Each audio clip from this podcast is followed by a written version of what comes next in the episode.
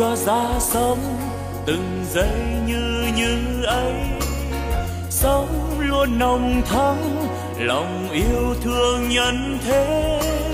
Sống tôi vui sống, nguồn tâm luôn sáng trong. Sống an lành quá, lòng bao dung khắp nơi.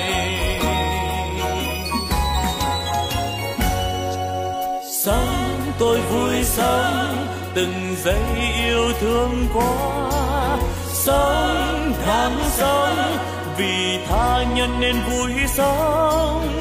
Phút như như ấy làm cho tâm tươi sáng. Cái như như ấy là nguồn tâm sáng soi.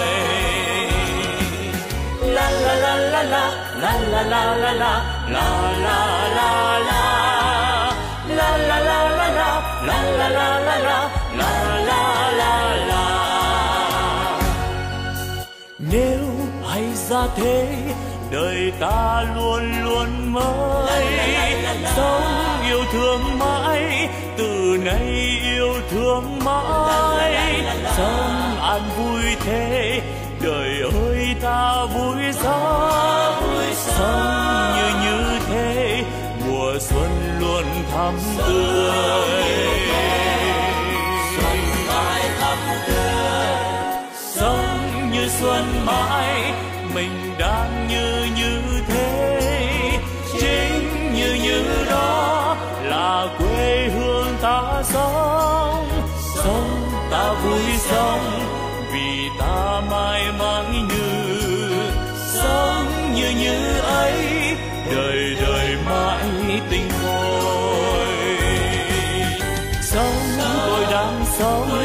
đời ơi sao vui quá?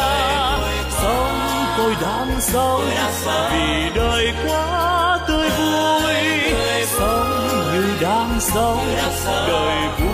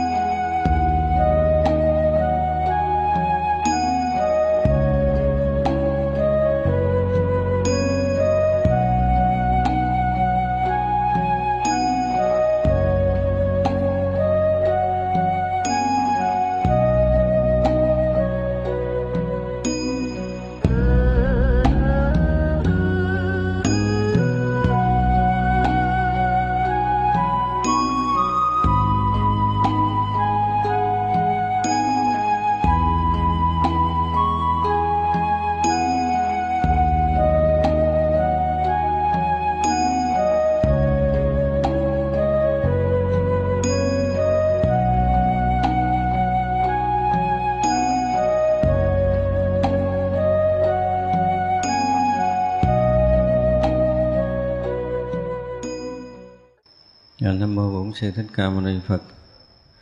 Thưa đại chúng, chiều nay chúng ta sẽ học tiếp trong cái phẩm thập trụ thứ 15 à, chư phật tử, thế nào là bồ tát đồng chân trụ? Vị bồ tát này trụ mười hạnh nghiệp, thân hạnh không lỗi lầm, ngữ hạnh không lỗi lầm, ý hạnh không lỗi lầm, tùy ý thọ sanh, biết chúng sanh các thứ dục biết chúng sanh các thứ tri giải, biết chúng sanh các thứ cảnh giới, biết chúng sanh các thứ nghiệp, biết thế giới thành hoại, thần túc tự tại vô ngại. Chư phật tử, vị bồ tát này nên khuyên học mười pháp. Một, biết tất cả phật sát, động tất cả phật sát, trì tất cả phật sát, quán tất cả phật sát đến tất cả Phật sát. Du hành vô số thế giới, lãnh thọ vô số Phật pháp, hiện thân biến hóa tự tại. Nói ra tiếng quảng đại, biến mãn. Trong một sát na thừa sự cúng dường vô số Phật. Thì chúng ta bước qua một cái trụ mới là đồng chân trụ. Thì à, cái phần đầu của người đồng chân trụ tức là gì? Thân hạnh không lỗi. Theo cái kiểu ờ, thường của mình là gì? Thân có ba, khẩu có mấy? Bốn, ý ba, đúng không? Thì đây là thân, cái hạnh, cái việc làm của thân không lỗi lầm. Thân thì không có, theo như mình không có sát sanh, không có trộm cắp, không có trà dâm, đó gọi là thân hạnh không lỗi. Thì hết chưa? Cái học thông thường là như vậy nhưng mà cái thân không lỗi lầm á. Cái ờ, nhìn, cái học cơ bản của chúng ta là không sát sanh, không trộm cắp, không tà dâm thôi. Nhưng mà với kinh hoa nghiêm á, thì cái hạnh này nó không phải là là hành động bình thường. Không phải là không sát sanh, không trộm cắp. Nhưng mà nói cái chuyện không sát sanh thôi thì chúng ta cũng nhìn theo cái kiểu của ờ, bình thường là không giết người, không giết các con vật lớn từ ờ, con voi cho tới ờ, bò bay mái cửa những con vật nhỏ gọi là không sát sanh, đúng không? Nhưng mà cái kỳ chúng ta học giới ba la mật thì chúng ta thấy là cái không sát sanh nó có đơn giản không? Không phải giết con vật bên ngoài nữa mà chúng sanh này trở thành ờ, chúng sanh tâm. Là nếu như bây giờ mà còn sinh khởi một ý niệm để chúng ta dứt trừ ý niệm đó là chúng ta đã phạm giới sát ở nơi tâm của mình. Như vậy là khi mình à, đối với xúc cảnh, mình khởi một ý niệm, tức là một chúng sanh được sanh ra. Chúng sanh đây là tập chủng duyên sanh, là chủng chủng duyên sanh. Thì do tập nghiệp mà sinh khởi, do những cái chúng sanh sinh khởi nơi tâm của mình, thì nếu như mình còn khởi động một chúng sanh, mình còn dứt trừ chúng sanh đó, thì mình còn cái gì? Còn sát sanh. Thì như vậy là nếu như mình ngồi thiền, có một ý niệm khởi lên, mình dứt trừ, tức là mình mình còn phạm giới sát. Như này là bắt đầu khó rồi, đúng không? Không phải dễ làm. Mình thấy một duyên cảnh, mình khởi niệm tham, mình dứt trừ, niệm đó mình khởi sân, mình dứt trừ. Như vậy là mà chúng ta vẫn còn tiếp tục phạm giới sát thì muốn không có lỗi lầm trong cái giới sáng này cũng không phải là chuyện đơn giản. Tức là đối duyên xúc cảnh là chúng ta không bị bị động. Thế kiểu thông thường là chúng ta làm sao? Thấy mà không khởi niệm á. Không nhưng hiểu, chúng ta có thể hiểu thông thường như vậy. Nhưng mà đã thấy, tức là gì? Đã căn có trần, có căn thì đã đã có đối đãi hai bên rồi. Mà có đối đãi hai bên, tức là gì? Tức là cái thấy trong si mê lầm lạc. Mà thấy trong si mê lầm lạc tức là gì? Còn có lỗi lầm nơi thân căn. Thì chúng ta thấy rõ ràng là thân à, thân này không có lỗi, cũng không phải dễ, đúng không? Không phải đơn giản. Cho nên cái thấy mà nó không sinh lỗi lầm nơi thân căn của mình đó cái nghe không sinh lỗi lầm nơi thân căn, cái ngửi, cái nếm không sinh lỗi lầm, tức là chúng ta mới nhẹ đi cái lỗi ở nơi thân căn này. Vì tại vì mình thấy, mình nghe mà nó có lỗi lầm, tức là nó có sinh ý niệm. Không lỗi lầm là không sinh ý niệm, mà muốn không sinh lỗi lầm thì cái thấy biết của mình phải thấy tới. Thấy như thật như thật thấy. Nghe thấy như thật, nghe ngửi như thật, ngửi nếm như thật, nếm thì mới được. Mà thấy biết như thật có nghĩa là gì?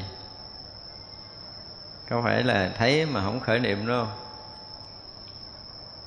thật ra khi mà chúng ta nói tới cái thân không lỗi lầm thì trong cái mỗi cái thấy nghe hay biết nơi lục căn của chúng ta, khi tiếp xúc với lục trần, chúng ta hoàn toàn không bị động, hoàn toàn không bị động. Hay nói khác hơn là cái lúc mà thấy biết, nó chỉ là thấy biết, mà lúc thấy biết chỉ là thấy biết thì không có nghĩa là thấy không lỗi lầm. Nhớ khác nhau nó cho thấy biết, chỉ là thấy biết thôi. Ví dụ như bây giờ á, bây giờ lục căn còn, tức là còn thân, còn căn ở đây. Thì còn thân, còn căn thì thấy bằng à, căn mắt, nghe bằng căn tai. Đúng không? Thì thấy bằng mắt, nghe bằng tai, còn lỗi hay là không lỗi? Hết lỗi chưa? Ai chắc rằng tôi thấy bằng mắt tôi hết lỗi không? Không chắc.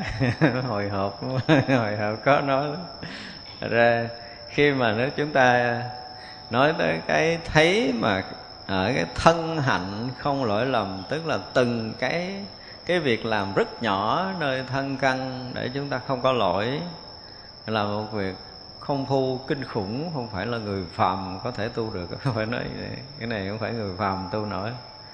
Mà ở đây rõ ràng là à, vị bồ tát trụ, bồ tát trụ hạnh nghiệp, đồng chân trụ. Thế vậy là thân căn hữu uẩn một lần. Thân căn chưa nói tới hữu uẩn, tức là nó mới tới sắc thân thôi. Sắc thân trong trong năm à, sắc quẩn trong năm quẩn thôi. Mà muốn sát quẩn nơi năm quẩn không lầm. Như giống như bây giờ quán à, quán thân trên thân của tứ niệm xứ. Thì kỳ, kỳ trước chúng ta đã học uh, tứ niệm xứ rồi. Nhưng bây giờ quán thân nên thân á. Chúng ta còn có một chút thấy lầm ở nơi thân thì hạnh nghiệp này vẫn còn lầm. Ví dụ như cái thân của mình ở đây nè như cái lúc mình bắt đầu mình ngồi thiền định đi mình ngồi bất động mà ha tréo chân kiết già thân ngồi rất là trang nghiêm hít thở rất là đều đặn như là thân nghiệp này thanh tịnh thật sự chưa? Chưa đâu. Khi chúng ta có công phu để mình thấy đến một cái lúc nào á, mà bây giờ ví dụ như mình ngồi mình nhắm mắt thì mình sẽ, hoặc là cho mình mở mắt mình chỉ thấy cái phần trước và thấy một ít phần ở nơi thân mình thôi. Không thấy được hết thân. Bây giờ nói tới khi mà quán thân trên thân tức nghĩa là thấy biết toàn bộ cái thân này thì chúng ta có lần nào chúng ta ngồi thiền chúng ta thấy hết chưa? Chưa, đúng không? Đến một ngày chúng ta công phu, chúng ta sẽ thấy rất rõ cái thân của mình. Rất rõ từng cái sinh hoạt của tế bào, cái động của tế bào, cái vận hành của cơ thể, từ ngoài cho tới trong, từ lớn cho tới nhỏ nhỏ, nhiệm, từng chút từng chút một. Nội cái mỗi một tế bào nó hấp thu bao nhiêu dưỡng chất, nó hấp thu bao nhiêu dưỡng khí rồi nó thải ra bao nhiêu trượt khí, ví dụ vậy, chúng ta phải thấy rõ, biết rõ. Rồi chúng tôi nói là, hồi trước mình nói không giảng ờ, tứ niệm xứ như vậy, nhưng mà tới hồi công phu là nghìn trùng chuyện sai khác, mà sự thật là sai khác, kinh khủng lắm. Thì đầu tiên chúng ta thấy cái thân nhơ đục này trước. Thấy rõ ràng là từ trên xuống dưới toàn cái thân này nó đầy tất cả những cái mà như trong kinh diễn tả là nó bất tịnh nhưng mà ở đây chúng ta dùng cái từ là nhơ đục, nó nhơ đục thôi. Thì khi mà chúng ta tu đến cái mức độ công phu tốt, chúng ta quán thân tốt, hít thở tốt, ngồi đúng tư thế, tâm chúng ta yên ổn, thanh tịnh rồi á, thì lúc đó chúng ta thấy cái thân của chúng ta, nó bắt đầu nó nó có một cái chút lưu thông thông hơn bình thường. Ở đây chúng ta mới nói thông hơn bình thường thôi thì uh, tự động hơi thở nó sẽ dài hơn nó thông hơn nó chậm hơn. Đấy đó là cái tự động xảy ra. Và chúng ta ở yên ở chỗ hơi thở dài hơi thở thông hơi thở nhẹ. Và lúc mà chúng ta đang ở đúng cái vị trí đó rồi thì rõ ràng hơi thở càng lúc càng dài càng thông càng nhẹ thì việc kế tiếp là chúng ta thấy được. Hồi trước mình nói cái chuyện thấy hơi thở là cũng nói nhiều lần rồi mình thấy được hơi thở đó đó thấy được hơi thở ra thấy được hơi thở ra vào, chứ giờ là mình biết. Mình biết mình đang thở chứ mình thấy hơi thở không? Chưa từng. Thật ra cái hơi thở như thế nào là chúng ta chưa từng thấy. Mà như chúng tôi nói là biết mà không thấy thì chưa biết hết. Giống như bây giờ, ví dụ như có người ở tầng dưới biết ông thầy ngồi giảng ở đây, đúng không? Nhưng mà đâu có thấy tôi ngồi kiểu gì đâu. Không thấy đâu rõ, không có rõ ràng đến cái lúc mà chúng ta sẽ thấy rất rõ ràng hơi thở vào và hơi thở ra, thì lúc đó là trí chúng ta được mở. Chứ bây giờ trí chúng ta chưa mở. Nói nghe buồn không? Mà thiền rõ ràng là mình rất là chánh niệm, mình rất là tỉnh giác, mình rất là rõ biết hơi thở vào, rất là rõ biết hơi thở ra, hơi thở vào, biết hơi thở vào, hơi thở ra, biết hơi thở ra, hơi thở vào dài, biết vào dài, ra dài, biết ra dài, vào ngắn, biết ra ngắn vân vân. Và dài ra dài đều biết hết. Nhưng mà chưa thấy. Đúng không? Chưa thấy thì chưa xong sau khi chúng ta thấy hơi thở ra vào rồi á, rồi đến cái lúc chúng ta cân bằng được hơi thở, đến cái lúc chúng ta làm chủ được hơi thở. Làm chủ hơi thở là chúng ta muốn thở dài kiểu gì cũng được.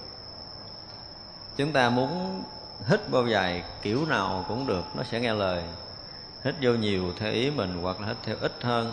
Tại vì giờ là một phút 16 hơi, giờ một phút còn 10 hơi, một phút còn 5 hơi, một phút còn 3 hơi, thậm chí là một hơi vào, một hơi ra là đã hết một phút rồi. Ví dụ vậy. Tức là lúc đó mình làm chủ cái hơi ra, hơi vào của mình.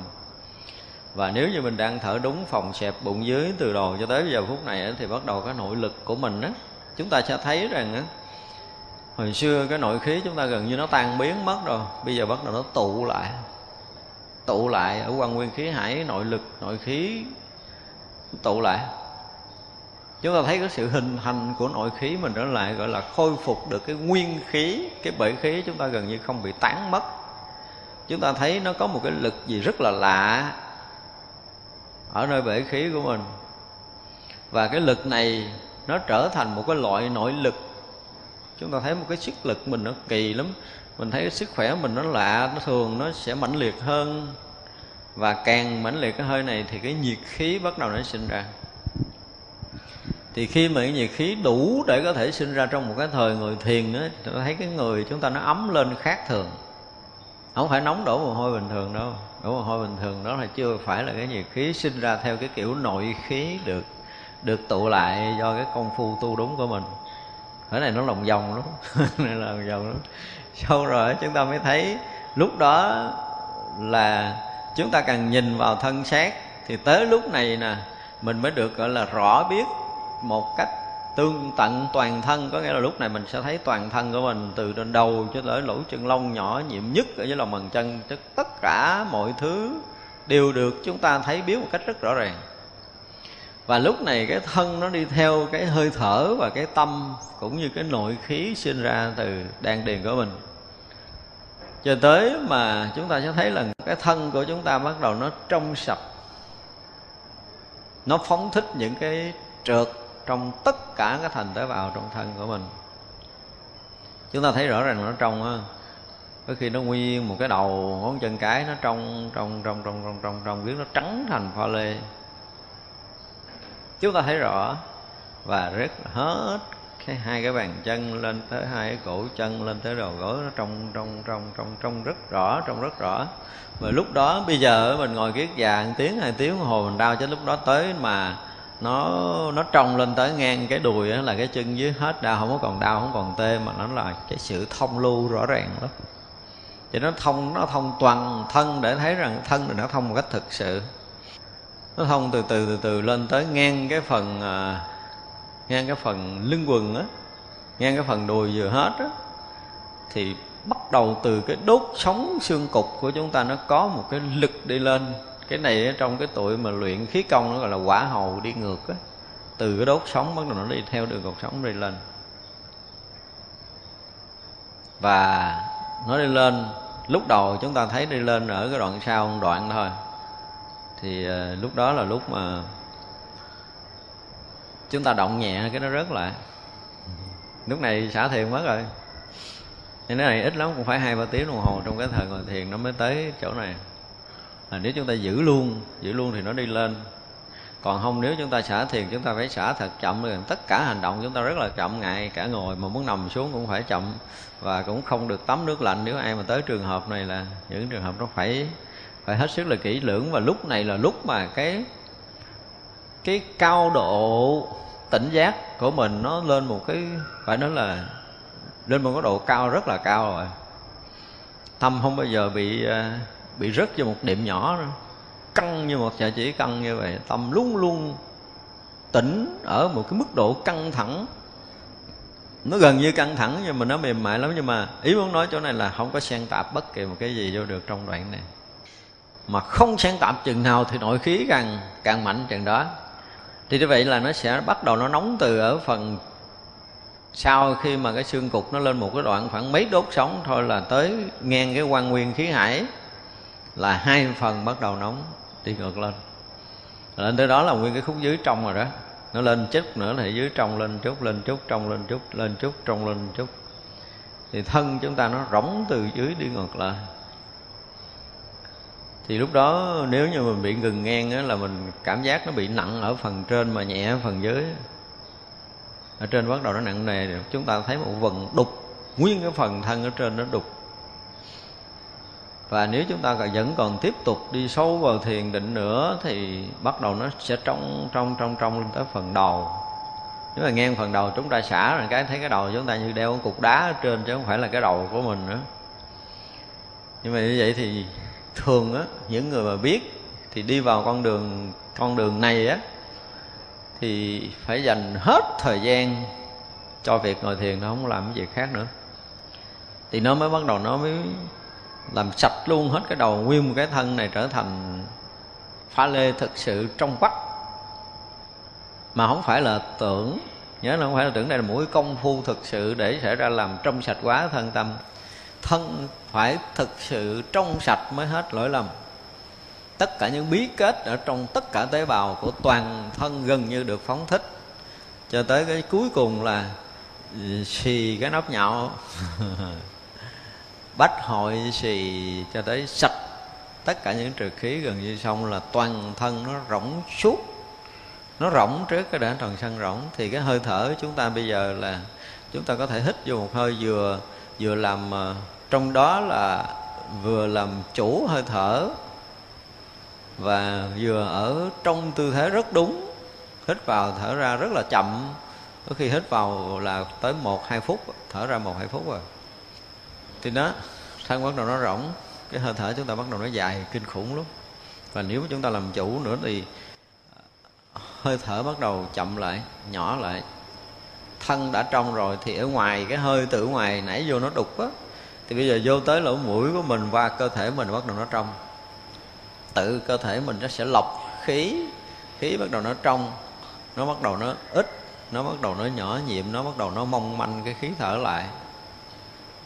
Thì cái thân hồi nãy nó bắt đầu nó rỗng nó rỗng thì cái nhu cầu thở ở nơi lỗ mũi nó sẽ bắt đầu từ từ ít lại, từ từ ít lại, từ từ trăm phần, rồi còn chín chục phần, tám chục phần, bảy chục phần, sáu chục phần, năm chục phần, bốn chục phần, ba chục phần, hai chục phần thì vậy là toàn thân bắt đầu, cái sự thông lưu của khí ở trong thân, ngoài thân bắt đầu nó xảy ra. Thì hơi thở gần như nó nó muốn tắt, gần như nó muốn tắt. Thì thân bắt đầu nó rỗng hơn chút nữa, thì sự thông lưu của khí nó hòa quyện, nó giao thoa, trao đổi một cách bình thường giống như khí bên ngoài.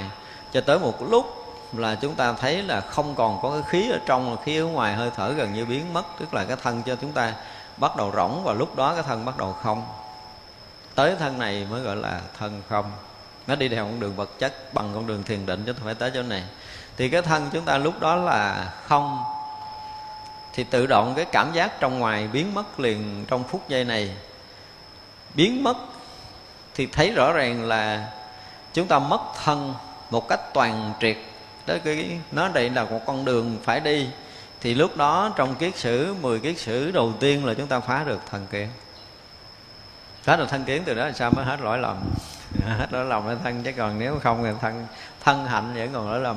Thì khi chúng ta phá được thân kiến thì cái thân này hoàn toàn rỗng suốt để chúng ta thấy được một cái lần mà Đức Phật nói là cái tướng này thực sự nó là vô tướng, cái tướng này nó là không, tướng này nó là rỗng rồi. Tới lúc đó chúng ta thấy hết, trả lời tất cả những câu nói đó, cho nên không còn nghi ngờ về thân căn ngũ quẩn này nữa.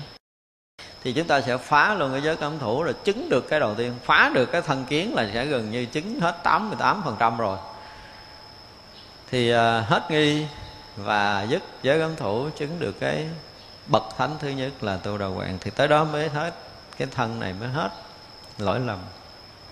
Không phải dễ đâu à, như vậy là ngang đó chúng ta mới thấy cái trí của thánh ở nơi thân.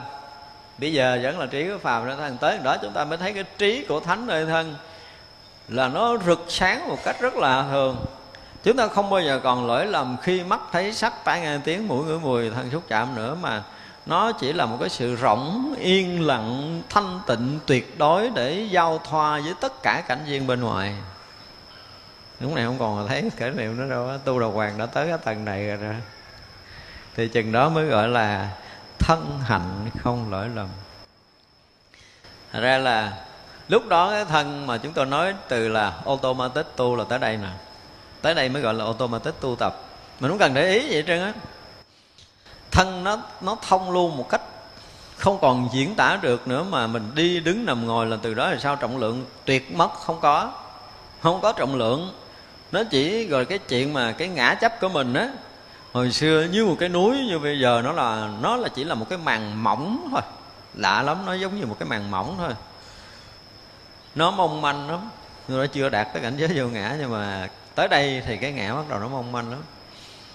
Thì như vậy là nếu như chúng ta vẫn còn những cái dư nghiệp dướng mắt trong cái cái sân, ví dụ vậy đi, thì nghe ai nói thoáng qua một cái câu chọc ghẹo mình gì đó, cái trong tâm mình khó chịu.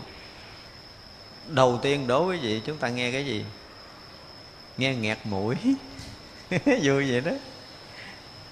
Nó tụ lại, bắt đầu là mình sẽ hoạt động bằng lỗ mũi lại trước. Thì nếu như lúc đó chúng ta biết là mình dính mắt cái gì đó mình đứng lại liền đi lúc đó đứng lại liền đi. Thì quý vị sẽ thấy được cái mình đang dướng mắt cái cái ý niệm đó đó. Ý niệm lúc này ý niệm nó trở thành bế tắc. Cho nên tại sao mình thở không thông là do những ý niệm nó làm tắc nó làm nghẹt nó làm không thông cơ thể này. Thì mình nhìn nó một cái cái nó tan nó tan cái toàn cơ thể thông trở lại. Thì toàn thân của mình nó, nó giống như anten tu cho nên mọi cái cái giao tiếp của mình nội cái giao thoa của mình đối với duyên cảm bên ngoài, nó luôn luôn rỗng, nó luôn luôn thông một cách lạ thường sau khi phá được thần kiến. Chỉ cái kiến giải mình nói là để mình nói cái cái chuyện mà gọi là phá mười kiết sử thì mình chưa có nói hết, chưa có điều kiện. Đây tại vì do quan nghiêm nói tới thân không lỗi lầm là chúng ta phải tới đây và người tới đây rồi thì mọi cái giao thoa đều trong sáng, chưa phải là đạt tới cái mức độ giác ngộ một cách hoàn toàn. Nhưng mà nếu nói về sắc thân ngũ quẩn thì mình cũng tới đây được xem như là phá được một quẩn trong năm quẩn. Chứ không phải phá thân kiến là bình thường, nhiều người nghe họ không hiểu hết đâu. Tới đây bắt đầu đi hai con đường. Một con đường đi theo là chứng quả tu đà hoàng tư đà hàm a la hàm a la hán một con đường phá được thân ngũ quẩn rồi thì phá thọ quẩn phá tưởng quẩn phá hành quẩn phá thức quẩn để đi vào con đường thiền tông. Nhưng mà cửa đầu tiên phá thân thì gần như giống nhau như vậy. Thật ra muốn thân không lỗi lầm là phải đạt tới một cái đỉnh điểm thân hoàn toàn như vậy. Từ đó trở sao mình không còn lầm nữa thân bất kỳ một cái chuyện rất nhỏ. Tất cả những cảm giác, cảm thọ, những cái xúc của thân á cái xúc của thân từ đó về sau mình rõ, rõ ràng lắm lắm luôn chứ không phải là bình thường. Thì từ đó tới làm sao gọi là thân hạnh không lỗi lầm. Ừ, dễ tu không? Dễ ha, gật đầu kìa, thấy dễ tu.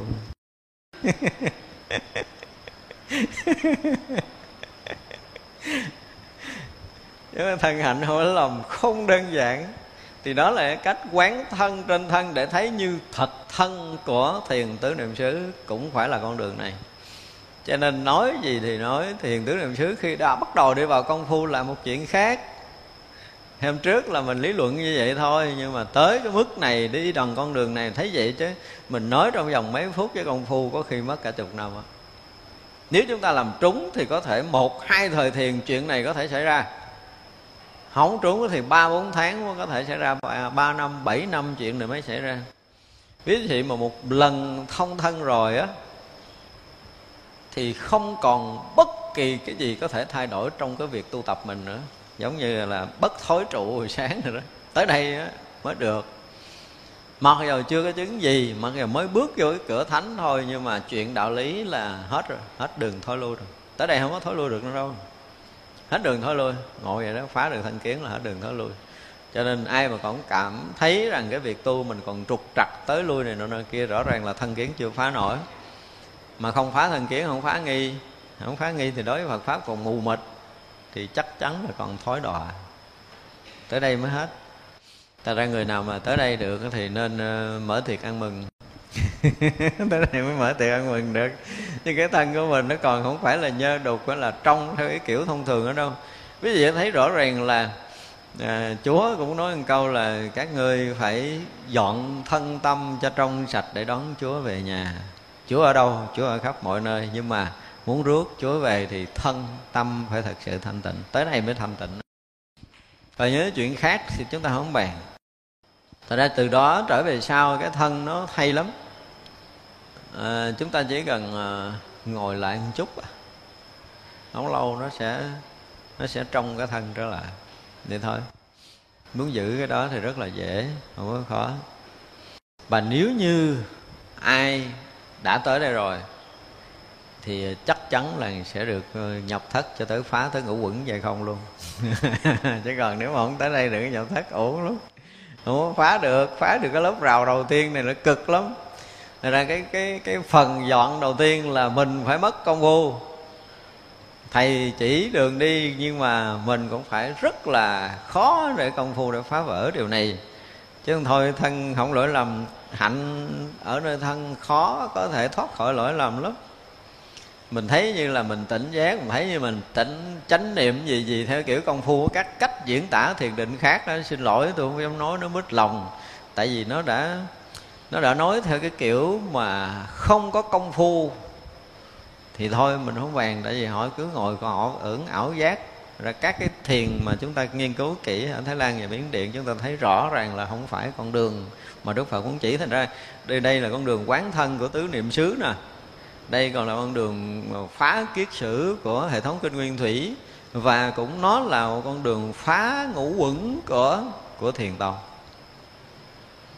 cửa ngõ này, tất cả chúng ta phải đập, tự mình đập phá để đi vào. Cực lắm giai đoạn đầu mới được. Tới đó rồi, sau đó thì dễ rồi. Vô đây thì bắt đầu nhiều chuyện hay. Vô đây muốn nói chuyện gì sẽ nói cho nghe, nhưng mà chưa tới vô đây thì nó không có được. Nó bây giờ tới đây nó không được cái gì hết trơn và nó cũng còn nhiều con đường khác. Mình đang nói tới cái chuyện mình ngồi công phu để phá thôi, cũng còn nhiều, rất là nhiều con đường khác để mình có thể phá được cái thân này để cái thân nó thành rỗng. Thực sự có những con đường khác, nhưng mà nó một á, là nó nguy hiểm.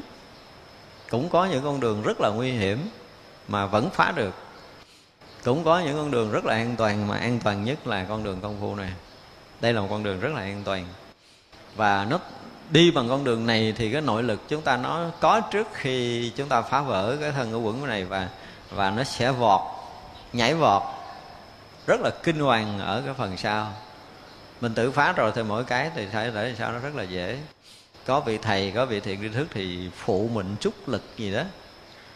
Chỉ cần mình ứ ứ tắt tắt là ông thầy chỉ cần à, chút lực là mình qua.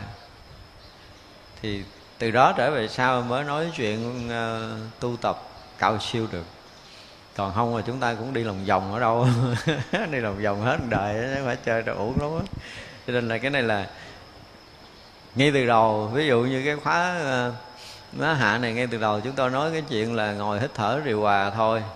Tuần đầu là như vậy. Thì quý vị cũng nên làm cho trúng dùm điều hòa, hơi thở thôi, tôi không cần gì đâu. Hơi thở thông vào, ra một cách rất đều vào vào dừng ra dừng vào thì ở phòng bụng dưới rồi ra thì chẹp bụng dưới và thông luôn một cách bình thường thôi mà không có làm được cái này khó chỉ thêm đúng không nha.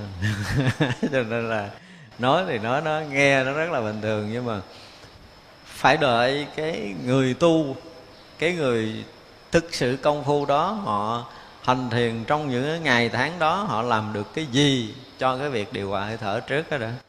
Và phải nói cho rõ ràng kiến giải của điều hòa hơi thở của mình cho thật sự đúng, thì người đó sẽ được chỉ thêm bước thứ hai còn không là cứ e ạch khúc đầu. E ạch khúc đầu là suốt đây cứ e ạch ở cửa đó thôi. Vô không được là khó lắm. Thì nói chứ đi vào công phu là chuyện khác lắm.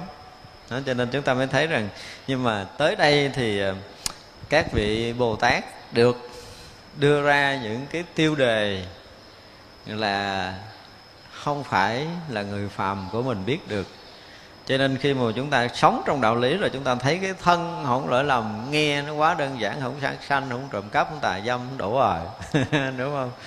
Rồi cái miệng không nói dối, không nói hai lưỡi, không nói thiêu dệt, không nói đôi chiều gì đó, không nói ác khẩu rồi thấy đủ rồi. Nhưng không phải đâu.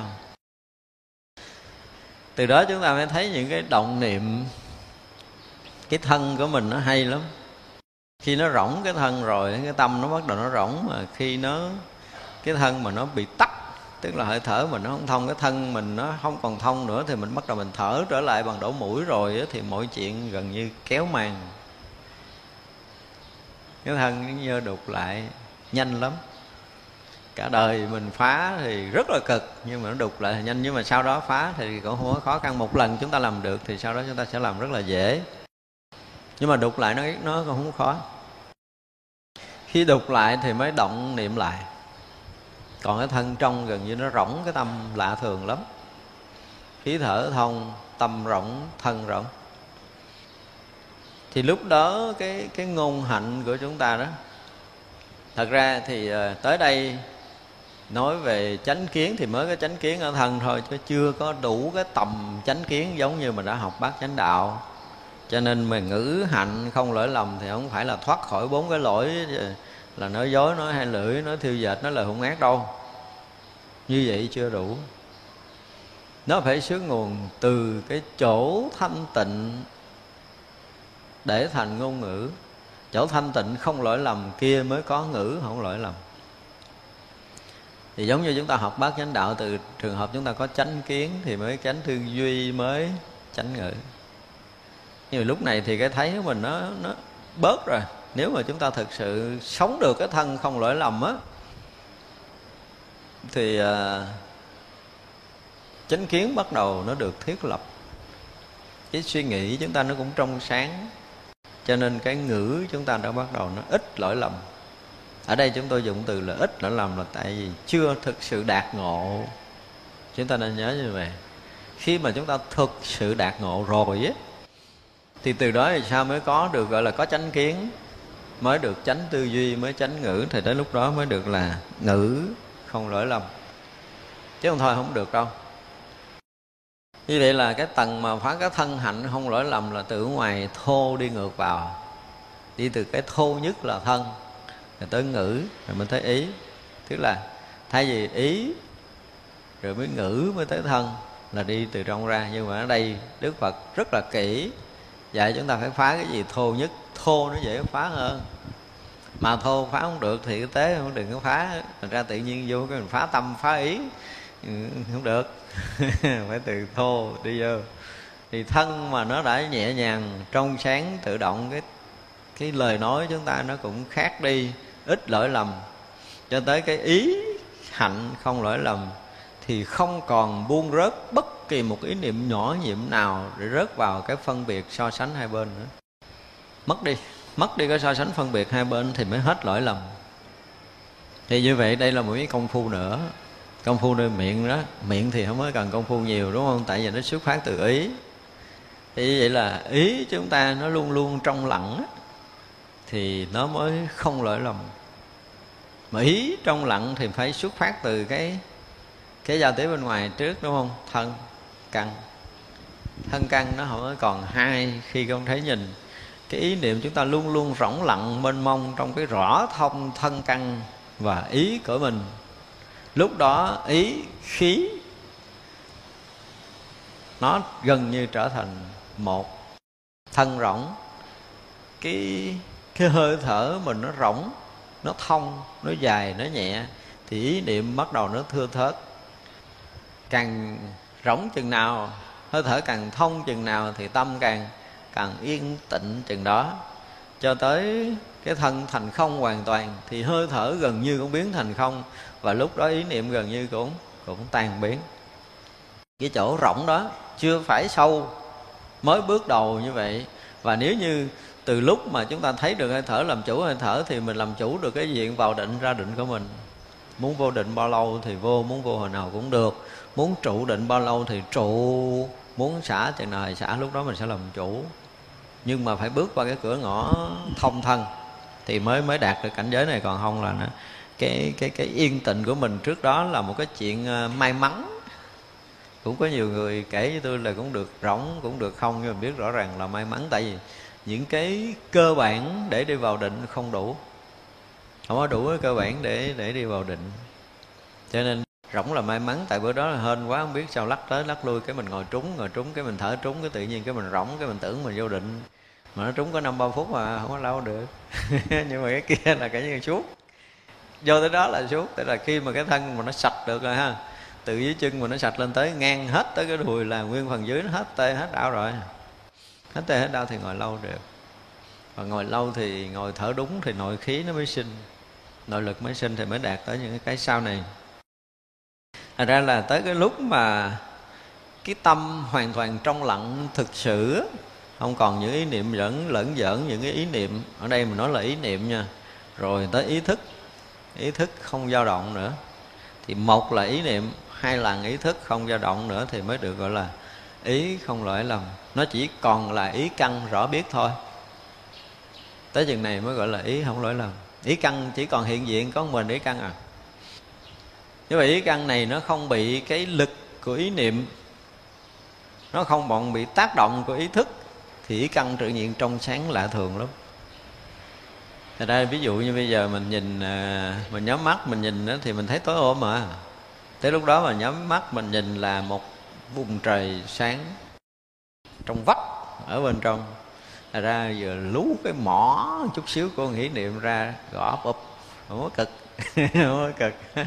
Lúc đấy niệm hay lắm ảnh rình rình nó lú đầu ra giống như chuột trong an ra rồi đó. Ảnh không còn ra ào ào một bầy giống như trước rồi cuồng tâm ông ung ung không còn nữa không có còn khi mà thân rỗng rồi ý niệm nó nó, nó ngộ lắm nó thưa thớt nó, nó, nó mong manh nó nhỏ nhiệm nó ít ỏi lắm. Thì như vậy là ý chúng ta bắt đầu không lỗi lầm. Thì lúc nào chỉ còn là ý ý căn hiện tiền mà không có ý niệm và không có ý thức. Ở tới đó là chúng ta phải nói tới hai chuyện này. Như vậy là ý thức nó lần lần chúng ta dùng cái từ là nguội lượt đi nó nguội lạnh từ từ. Để khi ờ, nhiều lúc chúng ta xả thiền á chúng ta xả thiền rồi mà ý thức nó chưa có sống dậy á cái mình nghe huynh đệ xung quanh nói là mình không có để tâm không có để ý ngộ lắm. À, giờ mình mới về xả thiền á, người này nói chuyện cười, thì nói chuyện cười xung quanh ta cười. Cái mình giống như trên trời rớt xuống, mình cũng nghe kỹ lắm nhưng mà không có động cái so sánh phân biệt, tự nhiên mình không có cười được.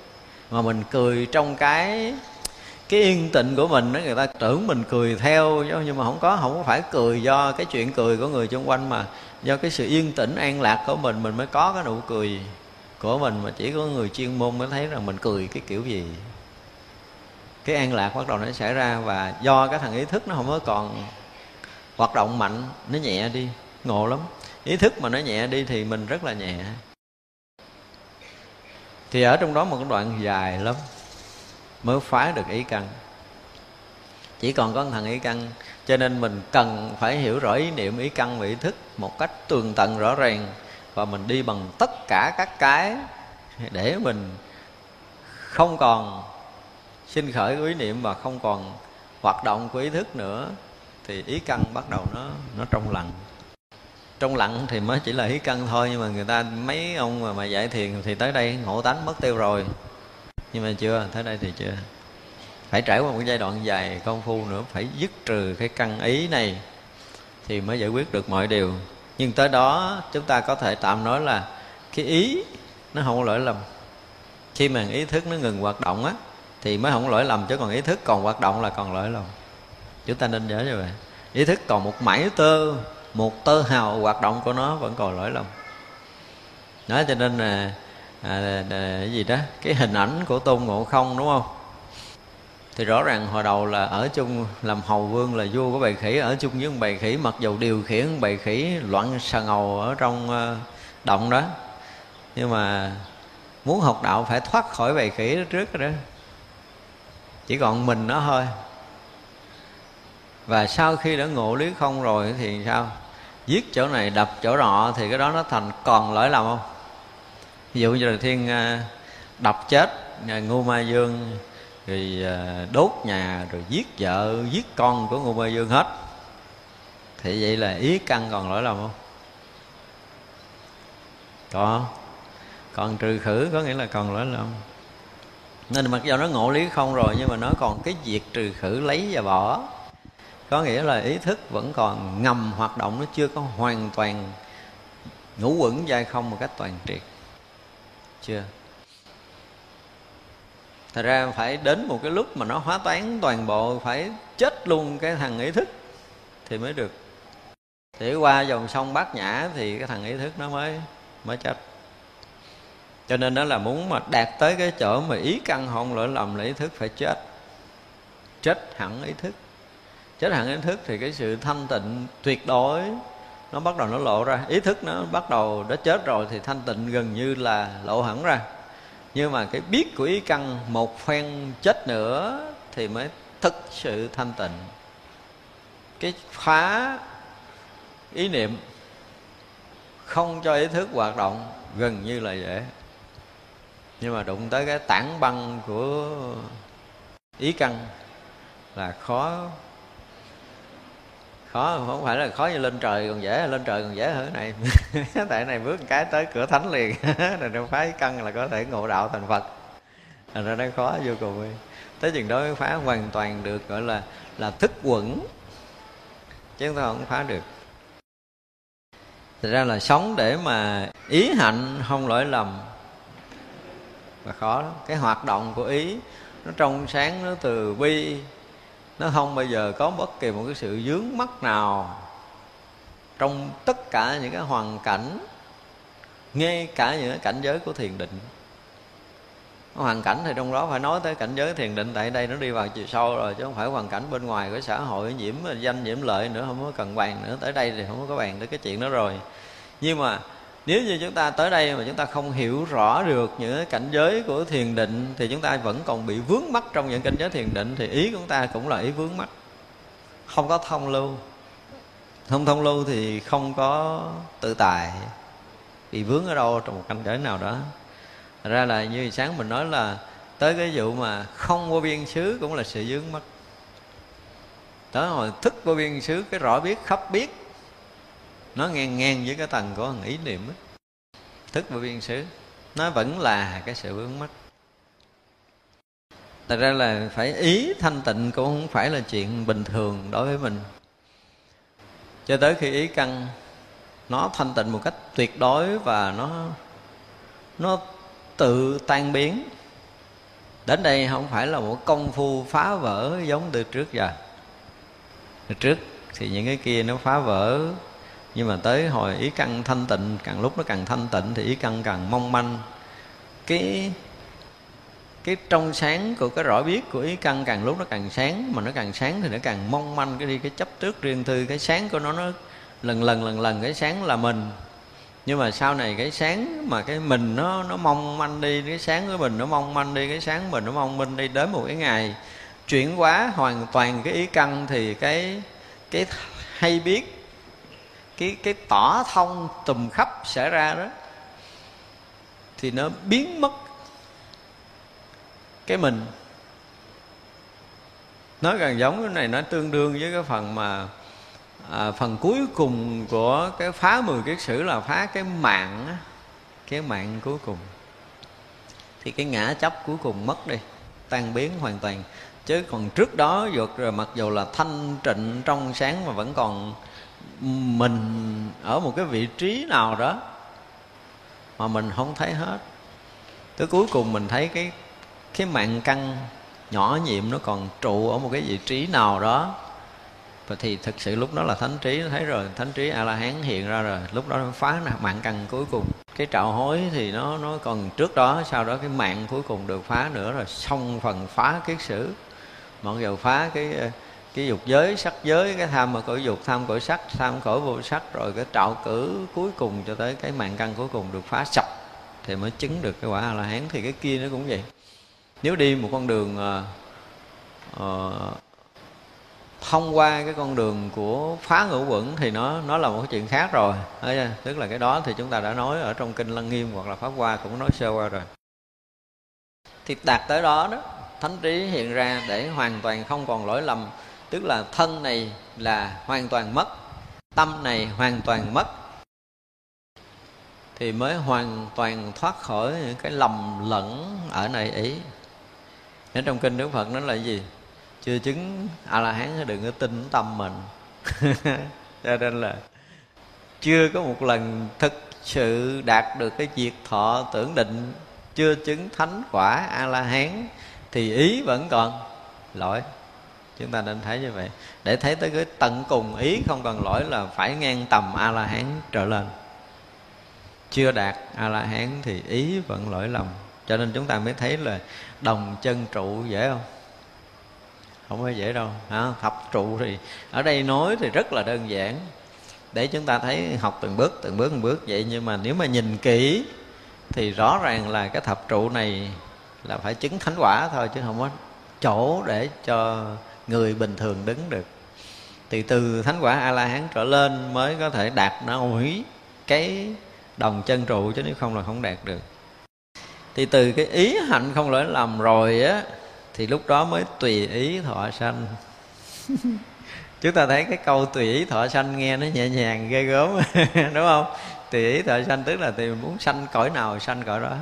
Hết bị sinh tử trong lục đạo luân hồi rồi, thì lúc đó mới tùy ý mà thọ sanh, tùy nguyện, lực để đi độ. Cõi nào là chúng ta tới cõi đó, chứ còn trước đó chúng ta không có lực này đâu á. Khi mà không đạt được cái ý, không lỗi lầm, tức là không chứng được thánh quả a la hán thì không thể nào nói câu là tự tại sanh tử được.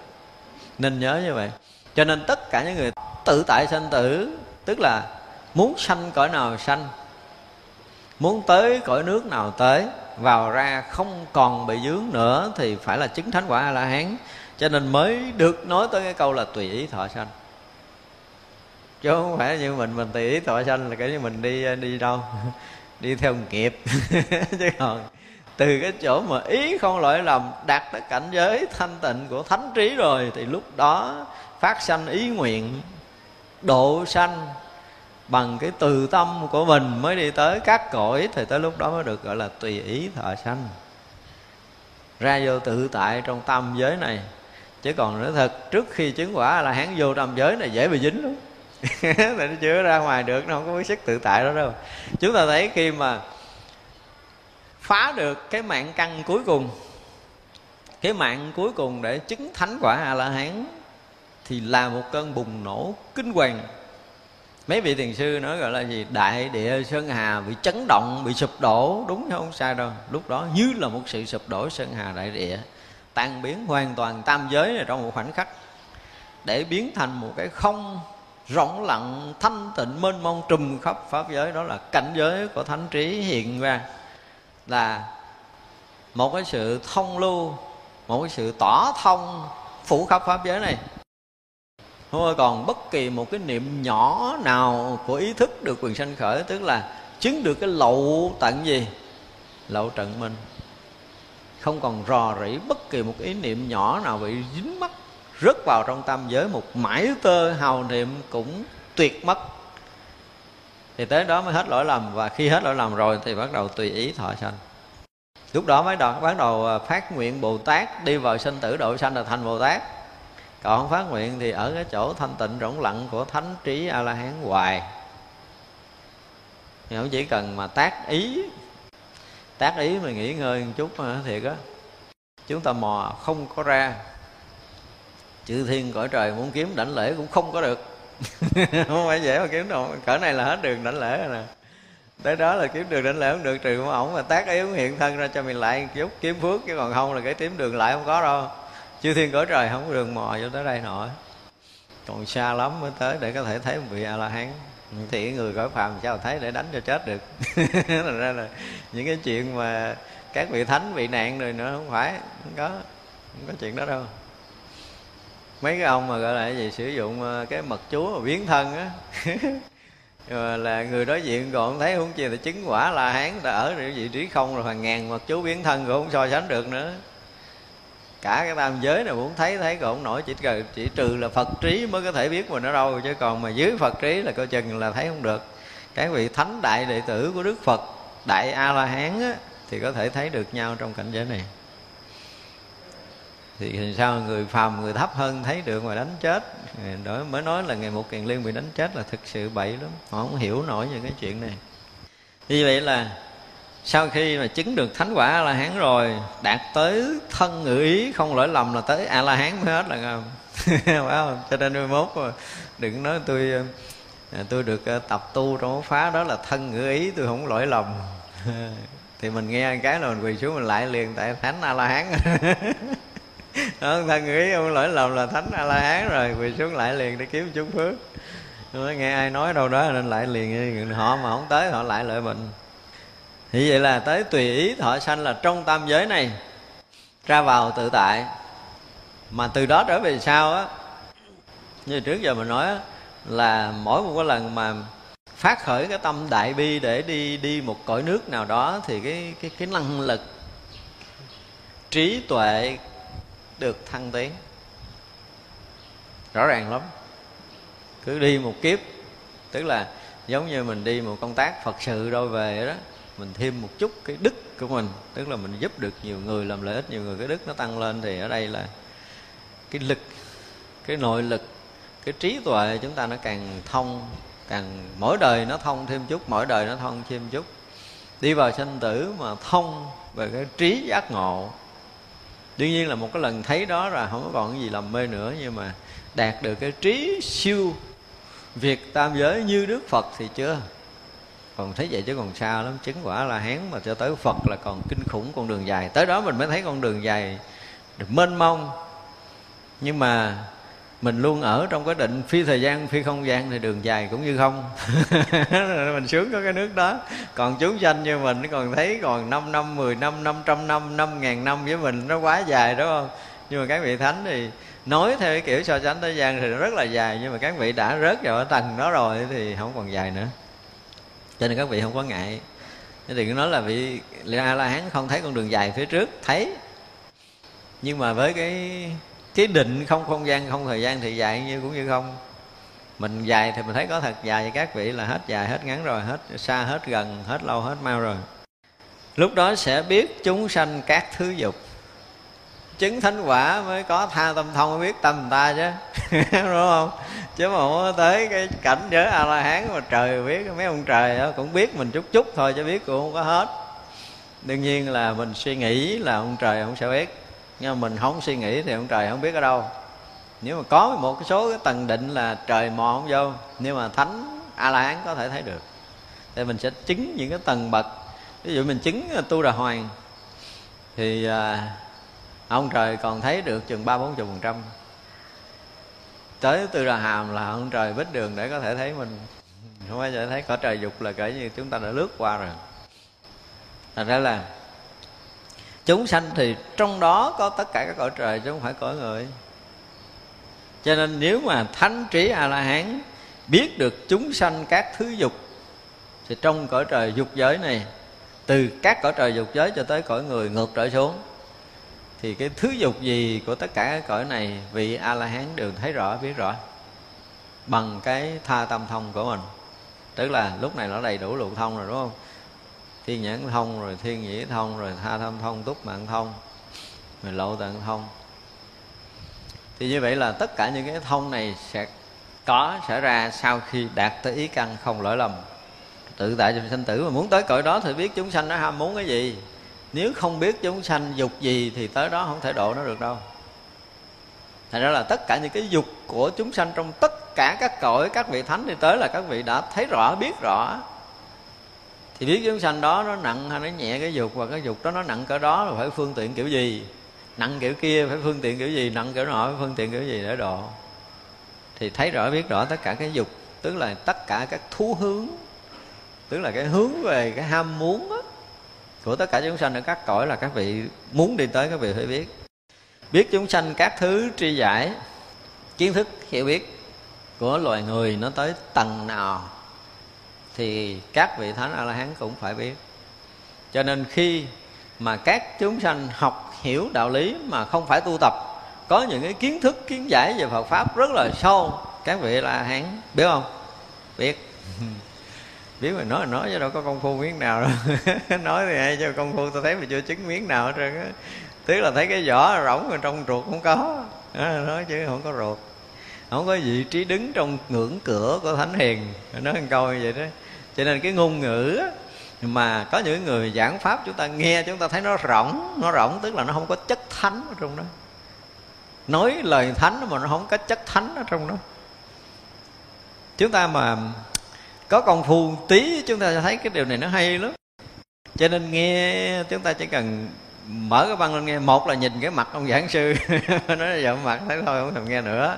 Ờ, bây giờ lĩnh thoảng mình sẽ gặp một ông giảng sư, thấy một, hai cái người mà với cái ánh mắt nó lộ một cái khí chất thiền định. Ở đây không nói đẹp xấu nha, nhưng cái thần thái của một cái vị giảng sư nó lộ một chút khí chất thiền định, một chút khí chất thanh thoát gì ở ổng một cái ngôn ngữ nó bắt đầu nó lộ một cái gì, nó thanh thoát. Rồi chúng ta lắng nghe, chúng ta thấy nó có chất thánh ở trong đó. Cho nên mình nghe, mình cảm thấy có một cái hay gì á. Mặc dù nói chuyện rất là bình thường, nói chuyện rất là bình dị, rất là bình dân, nhưng mà chúng ta nghe có một cái gì á, nó hấp dẫn mình. Hấp dẫn đây là lực của thánh.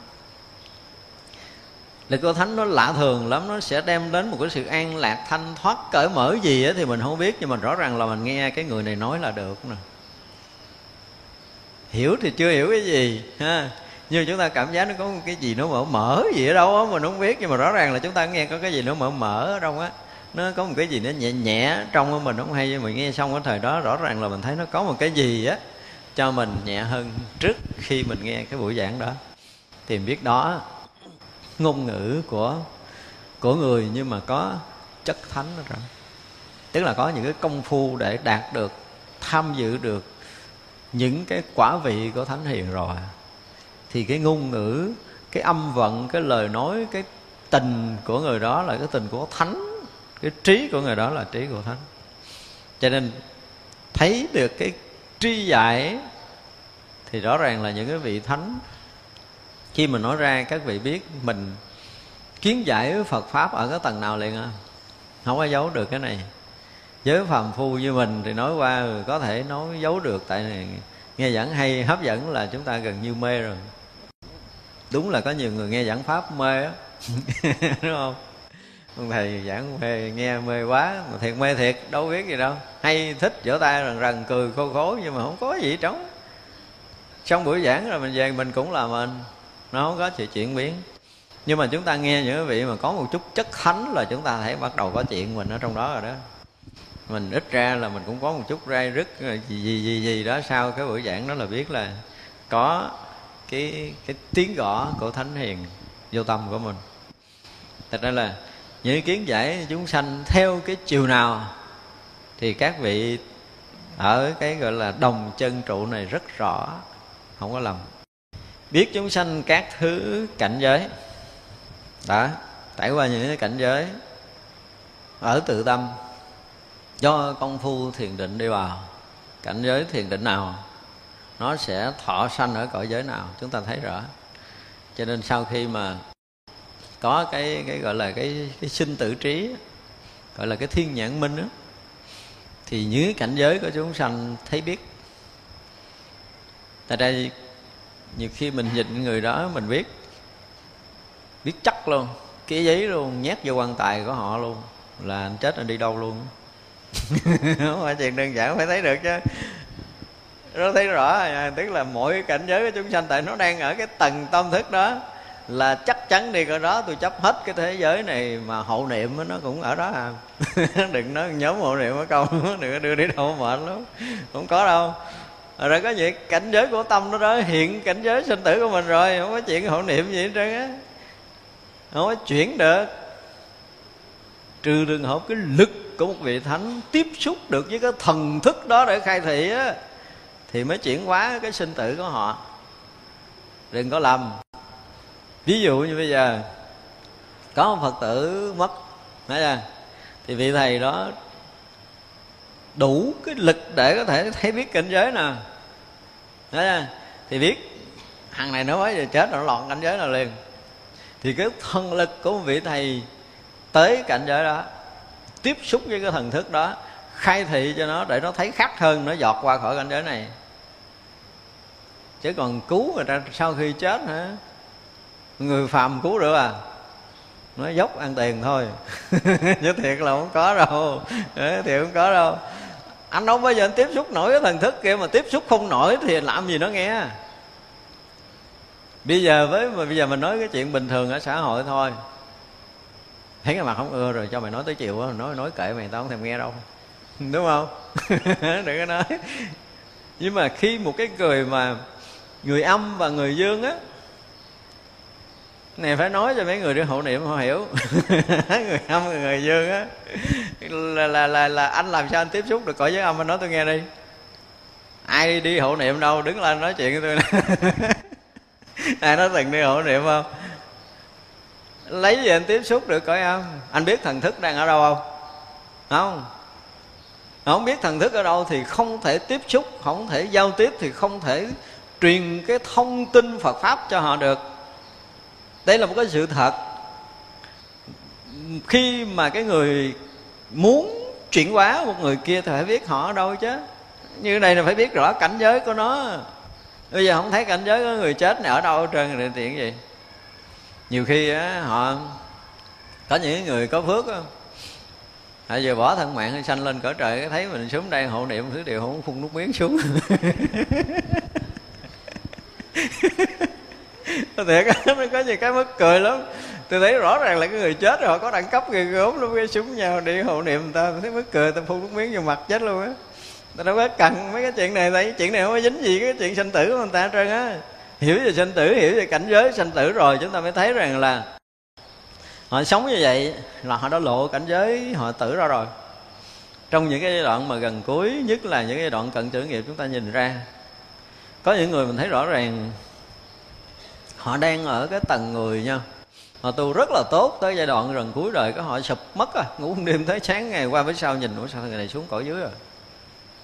Thì cái đêm đó không biết mộng mị, khởi ác nghiệp lộ ra cái kiểu này gì á thì thực sự thì mình nhìn trước đó mình nhìn không có kỹ, tại vì họ ẩn ẩn tàng một số người tập xấu cũng có một số người mình nhìn thấy họ ngày hôm trước là họ đủ để có thể bị xuống cõi thấp hơn. Nhưng mà qua một đêm, họ tu tập cái kiểu gì không biết, sáng hôm sau thấy họ vượt cái tầng cảnh giới đó. Thì những cái cảnh giới của tự tâm nó sẽ tương ưng với cảnh giới sanh tử, cái phút chốc cận tử của mình đâu có đơn giản đâu. Và tất cả những cảnh giới đó là những cảnh giới sanh tử. Cho nên thấy được chúng sanh, biết được chúng sanh, biết được cảnh giới tự tâm của nó, là biết được cái bước sanh tử sắp tới của nó đi đâu về đâu thì các vị thánh đệ tử của đức phật phải thấy biết được điều này trước khi đi tới cái cõi giới đó. Thấy được cảnh giới đó thì tới cái cõi giới đó để để độ chúng sanh trong cõi đó. Thì chúng ta kể một cái chuyện mà nó gần giống như khôi hài mà đó là một cái chuyện thật là gì? Có hai vị huynh đệ cùng tu đúng không? Phát nguyện là đời đời kiếp kiếp huynh đệ mình ra để mà uh, độ sanh. Nhưng mà hai người có một người tu tốt đời đó chứng a la hán ông bia ông kia không biết tu làm sao tham dục tham ăn tham ngủ gì không biết chết cái rớt vô lòi dội ông kia sau khi tịch chứng quả a la hán rồi bắt đầu mới đi kiếm, nhớ lại cái cái cái nguyện trước đi kiếm ông sư huynh của mình. Kiếm cõi trời không có, cõi người không có, cõi súc sanh không có, cõi súc sanh mình đâu có tưởng là cha này nó vô tới cái đống phân gốm rồi, đâu có, không có quán sát rồi, đống phân đi kiếm mấy cái loài súc sanh ờ, ờ, cũng ờ, trong sáng bò, trâu rồi chó rồi thôi. Thấy cũng không thấy ông này đâu rồi xuống địa ngục không có, ngạ quỷ súc sanh thì không có. Ông nghi ngờ ông nghi ngờ vị này ở cõi súc sanh vì cũng thấy trong cuộc sống cũng có nhiều cái chuyện mà tham dục không có tháo gỡ được. Thì mới vận hết thần thông đi rè cái cõi súc sanh càng thấp càng thấp mà thấp mà hồi thấy giật mình, thấy que que que que que que que trong đống phân. Thì sao? Phát nguyện phải đi tới đó, thấy cảnh giới phải đi vô cứu không? A la hán mà không thấy được là không có vô được, cái cảnh giới này đâu. Thì bắt đầu ổng phải đi thẳng vô cảnh giới làm con dòi để nói tiếng nói dòi thằng kia mới nghe chứ đâu có cách nào nghe đâu. Phải thành dòi mới nói chuyện được. Đồng sự nhiếp bồ tát thấy cực kêu. Nó vô đó làm dòi. Đó nè, chỗ này không phải chỗ của ông đâu. Đời trước mình lại vậy vậy đó. Thì nên bỏ thân này đi, bắt đầu thoát ra để tôi nâng đỡ trong sinh tử đi tu tập tiếp chứ ở đây kẹt lắm. Ông kia tại vì cũng nhờ cái phước tu cho nên làm vua của cái đám dồi trong đống phân lẫn không à. ăn miếng tôi cho mày ăn tới đây có chừng tao trảm bây giờ. không nghe. Ờ, đó vì a la hán nó bị dùng tất cả những thần lực của mình. Hiện cảnh giới trước đời đó cho con dồi này nó thấy. Thấy nó sợ quá. Bắt đầu bỏ ăn, chết, mới ra khỏi cái đống phân. Thì nó mới độ một con dồi, đâu phải đệ dễ nó phải thấy được cảnh giới. Cho nên một vị thánh a la hán đệ tử là phải thấy được tất cả những cảnh giới sinh tử của chúng sanh muôn loài, không có đơn giản không thấy được cảnh giới là không cứu độ chúng sanh được. Cho nên là khi mà hết à, lỗi lầm thân khẩu ý rồi bắt đầu mới thấy được cảnh giới chúng sanh biết chúng sanh các thứ nghiệp. Thấy cảnh giới nó là một chuyện khác rồi biết nghiệp của nó là một chuyện khác nữa. Một người với vô số những cái nghiệp đời này mình chỉ là cái nghiệp người. Đoạn đời này chúng ta chỉ là nghiệp người chúng ta dùng cái từ là đoạn đời này thôi nhá. chưa biết lần chút nữa, mình hết đời này mình là cái gì á. Thì nhưng mà các vị a la hán thấy được. Thánh đệ tử đức phật thấy được cái đoạn đời kế mình là cái gì, hoặc là đoạn đời trước mình là cái gì. Có nghĩa là trước khi mình thành người thì mình là cái loại gì? Ở dưới lên hay là ở trên xuống? Hoặc là người trở lại thành người. Các vị thấy rõ, biết rõ. Cái hạnh nghiệp của mình, thì nó có những cái đoạn nghiệp sinh tử của chúng ta các vị thấy rất rõ, thì như vậy là cái đoạn làm người này của mình nè và đoạn tới nó sẽ là xuất sanh. Thì các vị thánh đệ tử phải tìm cách nào đó bẻ cái đoạn kế của mình. Bằng một cách làm việc gì đó xuất hiện để cho người này được đảnh lễ một vị thánh. Đảnh lễ thôi là phước đã thay đổi kinh khủng lắm rồi đó. Một lần mà đảnh lễ một vị thánh là phước thay đổi nghìn trùng, không phải đơn giản đâu bẻ liền á có thể thoát súc sanh, nếu mà đảnh lễ và còn ngon nữa mà cúng dường vị thánh nữa thấy chưa còn ngon nữa là quỳ để mà xin cầu học Phật pháp nữa là thoát mất liền. Cho nên phải tạo đủ tất cả cái duyên để có thể bẻ cái nghiệp của nó, chuyển cái nghiệp nó đi một hướng khác. Thì cái đoạn này khi đoạn nghiệp chúng sanh này, người ta sẽ đặt câu hỏi là, nó còn nghiệp chúng sanh không? Còn được chuyển à? được chuyển. Thật ra nghiệp nó không có cố định nghiệp. Nó sẽ được chuyển bởi cái duyên lành được gặp thánh hiền. Tại cái duyên gặp vị thánh là hỏi bàn rồi. Thế thành ra trong đời mà những người hiểu biết Phật Pháp, Họ luôn mong mỏi được đảnh lễ để cúng dường một bậc thánh là lý do này. Kinh khủng. Một lần cúng dường một vị thánh, Một lần đảnh lễ một vị thánh là phước nghìn trùng có thể sanh ra cõi trời. Ít lắm là cũng phải năm bảy đời. Xuống nhân gian làm tỷ phú cũng nhiều rồi, Thì mới hết cái phước. Một bữa cúng dường một bữa ăn thôi. Thật ra cái phước rất là lớn cho nên là Khi mà các vị thánh đã thấy được cái nghiệp của chúng sanh rồi thì quá sướng cho mình đi. Nhưng mà phải có duyên nữa. Không có duyên không được. Không có duyên vị thấy đó chuẩn bị tới đây thì cái nghiệp cứu mình đi lại cái xứ khác rồi. Cũng không phải dễ mà độ đâu. Ờ, đó, vị thánh nó nói một câu ai với đạo phật mình nghe cái câu cái gì đó chứ không phải ai với đạo phật nữa. Ví dụ vậy đó. Cái nghiệp nó đủ có thể nó che chắn để cho người ta có thể hiểu lệch lời của một vị thánh. Nghiệp của mình nó kinh khủng như vậy.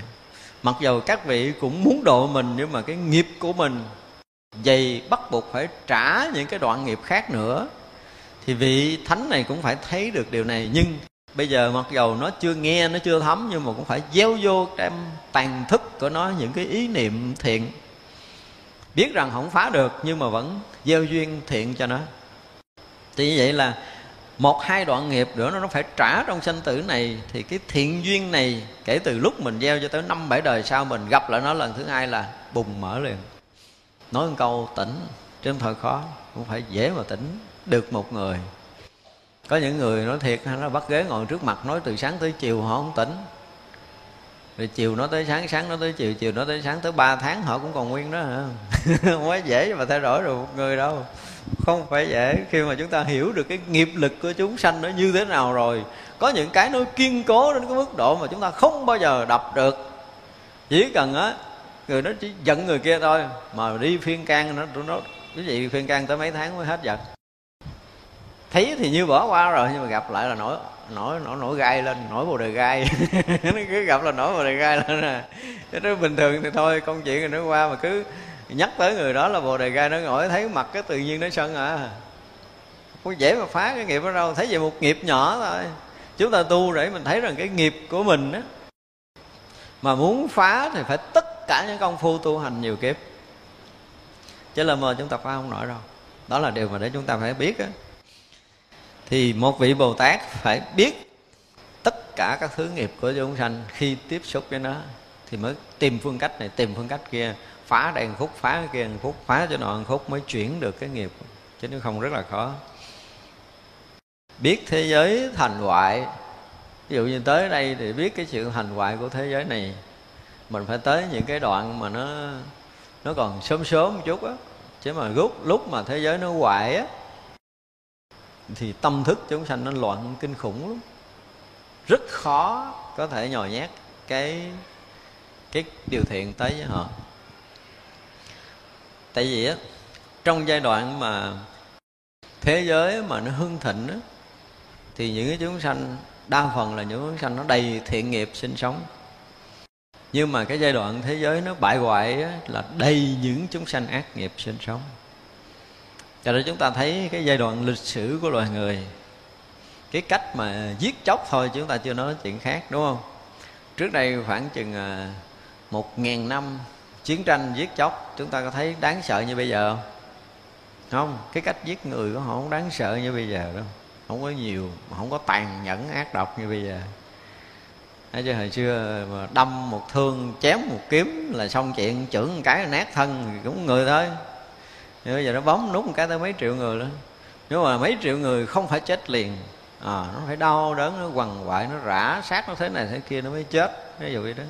Trước đây một cái bệnh nó không có đau đớn quằn quại giống như bây giờ. Bây giờ có những cái bệnh nghiệp trước khi chết nó bị hành kinh khủng.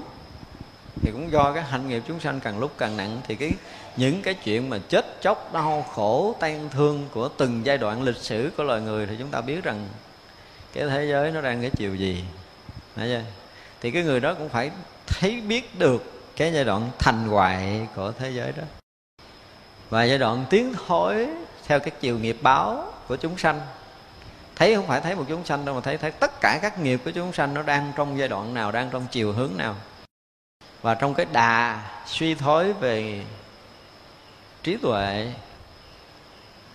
thì các vị bồ tát phải linh động nói mà nó đang tuột dốc mà là lấy cục đá cản nó cũng cán nó đi qua. Cho nên thọc tay dễ bị dập tay đó rồi phải kéo phải cơ trí. Các vị bồ tát mà xuống cái giai đoạn mà cái thế giới đang trong cái chiều hư hoại á, là các vị cơ trí kinh khủng lắm mới có thể tồn tại làm được cái việc mình muốn làm là độ sanh. Còn mà cái kiểu của mình cứng rắn thế này thế nọ là nó gãy nó gãy cái gốm không làm được nhiêu á. Rồi rồi cũng phải ờ, đi cõi khác cỡ này không có duyên. Không có đủ cơ trí để xuống trong giai đoạn mà hoại của thế giới rồi. Cho nên các vị mà đi đến các thế giới thì phải thấy được cái thịnh suy, cái thành hoại của thế giới đó để có cái phương trị tiện tương ưng trong giai đoạn thành hoại đó để mà độ. Thì đó là một cái chuyện rất là khó. Và có thần túc tự tại vô ngại. Muốn có, muốn không là do mình biến thành có thân biến thành không thân cái là thần túc thông này là ghê gớm.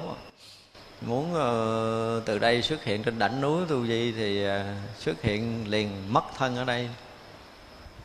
Muốn đi đâu thì đi. Nó muốn tới cõi giới nào tới tức là thần túc tự tại. Thì một người mà chứng thánh quả a la hán thì phải có điều này. Tức là sau khi chứng thánh rồi thì sẽ có được cái điều mà thần túc tự tại.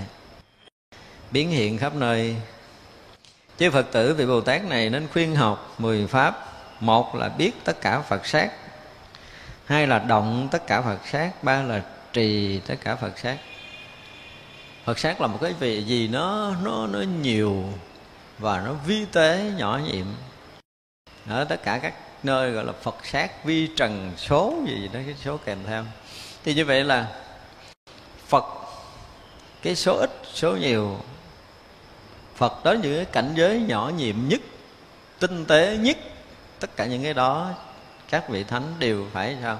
Phải biết, phải chạm tới, phải đạt đến, phải học cho được những cái cảnh giới để chúng ta nhập trong cái cảnh giới Phật sát này, động tới cảnh giới Phật sát này, trụ trong cảnh giới Phật sát này thì mới đủ cái tuệ giác ngộ. Còn cái thánh a la hán hoặc là các vị bồ tát trong giai đoạn đó chưa đủ do đó mà, sau khi đã chứng thánh quả rồi thì phải học những cái cảnh giới gọi là vi diệu của chư Phật. Phải thấu triệt, phải an trú được trong đó. Còn nếu không là chỉ ở những cái tầng thấp không bao giờ tới được. Quán thấy tất cả Phật sát, đến tất cả Phật sát, phải thấy biết gần như là cùng tận tất cả những cảnh giới Phật và đạt được những cảnh giới tu chứng của các đại Bồ Tát, các chư đại Bồ Tát và đến được cảnh giới Phật thì cái việc độ sanh nó mới đủ lực tự tại. Còn nếu không chúng ta sẽ sẽ không đủ lực. Cứu độ không có nhiều chúng sanh. Du hành vô số thế giới. Chỉ có lực của Phật mới đủ du hành tất cả thế giới. Còn không phải lực của Phật á, thì chúng ta đi số cõi.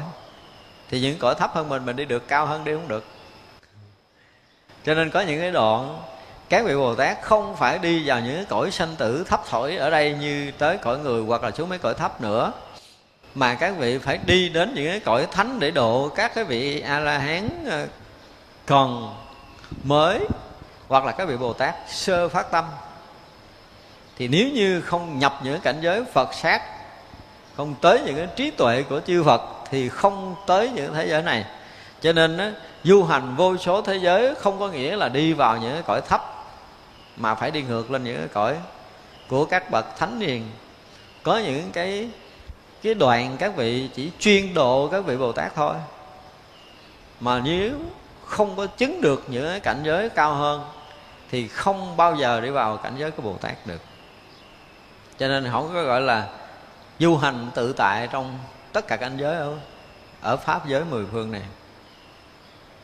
Thật ra muốn du hành tất cả cảnh giới pháp giới mười phương này buộc phải chứng được những cái quả cao ở trong cảnh giới Bồ Tát, đạt được những cái trí tuệ cao trong tất cả các cảnh trí của Bồ Tát, hay là chứng tất cả những cái trí trí nhất thiết trí trí định không? để có thể đi vào tất cả cảnh giới của các trí tuệ của các bậc thánh hiền thì mới có thể trợ giúp được các cái vị kia ở vướng mắc ở chỗ nào lãnh thọ vô số Phật pháp có những cái cõi mà Đức Phật thuyết pháp. Ví dụ như Đức Phật ở trong cái cõi giới tỳ lô giá na này thuyết pháp rồi. Thì người công phu thiền định ít vô đây nổi không? Khó. Không phải dễ vô cảnh giới này đâu. Cho nên muốn mà lãnh thọ vô số Phật pháp thì người đó phải gì? Phải đạt được cái định vô lượng nghĩa xứ mới đủ sức có thể vượt thoát khỏi thời gian và không gian một cách tuyệt đối thì mới nghe được vô lượng bài pháp của Đức Phật. Chứ không, không thể nào lãnh thọ hết bài pháp của Đức Phật. Cho nên có nhiều khi cái trí tuệ của mình mình học Phật cho hết tam tạng thánh điển của Đức Phật để lại từ cái hệ thống kinh điển nguyên thủy tới đại thừa Phật giáo thì mới là nghe cái giáo lý của một Đức Phật á. Dù là mình thông hiểu hết kinh điển của mình ở đây thì mới một đức phật thôi. Còn mà lãnh thọ vô số đức phật thì ở trong cái đại định của đại thừa, thì cái chuyện hàng tỷ kiếp về trước như cái chuyện đang ở đây, chuyện khắp không gian không lớn hơn bàn tay của mình. Cho nên thấy được, biết được tất cả đức phật thành phật tất cả các cõi. Mỗi mỗi đức phật thành phật một cõi nước thuyết pháp cái gì, độ sanh thế nào độ sanh như thế nào giảng thuyết ra làm sao bao nhiêu lâu nhập niết bàn, thì tất cả những cái đó khi mà nhập trong phật cảnh giới là sẽ biết hết Thật ra tự động mình sẽ thông lưu trong Pháp giới mười phương với tất cả những quả vị tu chứng, tất cả những bài Pháp của chư Phật khắp mười phương mới có thể gọi là thọ nhận vô số Phật Pháp của của Đức Phật. Chứ không thôi không có nhận được, không có dễ gì mà nhận được. Thật ra có nhiều vị A-la-hán không thâm nhập những cái cảnh giới đó nổi. Đức phật có những cái bài pháp các vị a la hán nghe không được. Mình thì mình chịu chết rồi. Trong những cái tầng trí tuệ của các bậc thánh, nó có những cái tầng đức phật chỉ khai thị chư đại bồ tát nghe thôi, tầng thấp là ngồi nguyên đó không biết gì hết. Nhưng mà hằng hà sa số chư đại bồ tát đó có thể chứng thành phật quả. Các vị này mới hay là mới được đức phật giáo quả rồi tới hồi tất cả các vị đại bồ tát chứng phật, quả hào quang sáng rực khắp pháp giới mười phương thì ở đây mới thấy được là ông này mới nãy đây mà giờ thành phật ở đó. Thì nhìn kỹ lại là do đức phật giáo hóa mà đức phật khai thị thì nào mấy người này hoàn toàn không biết không biết nữa rồi. Có những cái kinh khủng như vậy. Cho nên nếu mà không nhập hàng hà sa số Phật sát, Không du hành hàng hà sa số thế giới, Không lãnh thọ hàng hà sa số Phật Pháp của Đức Phật ở mười phương, Thì không bao giờ đạt được cái Phật trí đâu vật trí không thể nói được theo cái kiểu của cái người phàm của mình. Nó là một cái gì vô lượng, vô biên, vô số, ức kiếp, trí trí của tất cả các trí tuệ của các vị đại bồ tát. Thành ra có những cái cảnh giới mà chỉ có các vị bồ tát biết, mà các vị đại bồ tát biết, các vị bồ tát sơ phát tâm cũng không biết được. Thì khi mà học tới thập địa chúng ta sẽ thấy nhiều cái việc này. Hiện thân biến hóa tự tại. Ở đây thì khỏi nói cái chuyện mà thần túc phong thì hiện thân biến hóa tự tại rồi. Muốn hiện thân đâu mà hiện. Muốn biến hóa tới đâu mà biến.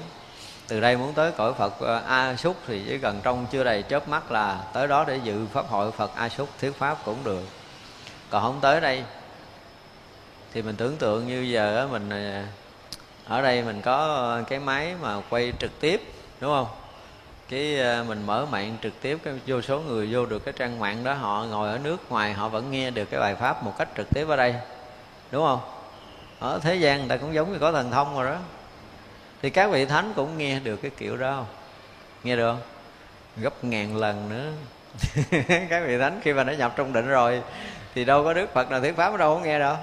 Không cần kết nối máy mạng chủ gì hết nghe hết. Đó, cho nên là nhập được trong cái cái định của đại thừa thì á, cái khả năng biến hóa tự tại là từ đây có thể biến hóa qua cõi phật đó hoặc là từ đây ở trong định có thể nghe được tất cả các phật ở tất cả các cõi nước mười phương thuyết pháp một lượt.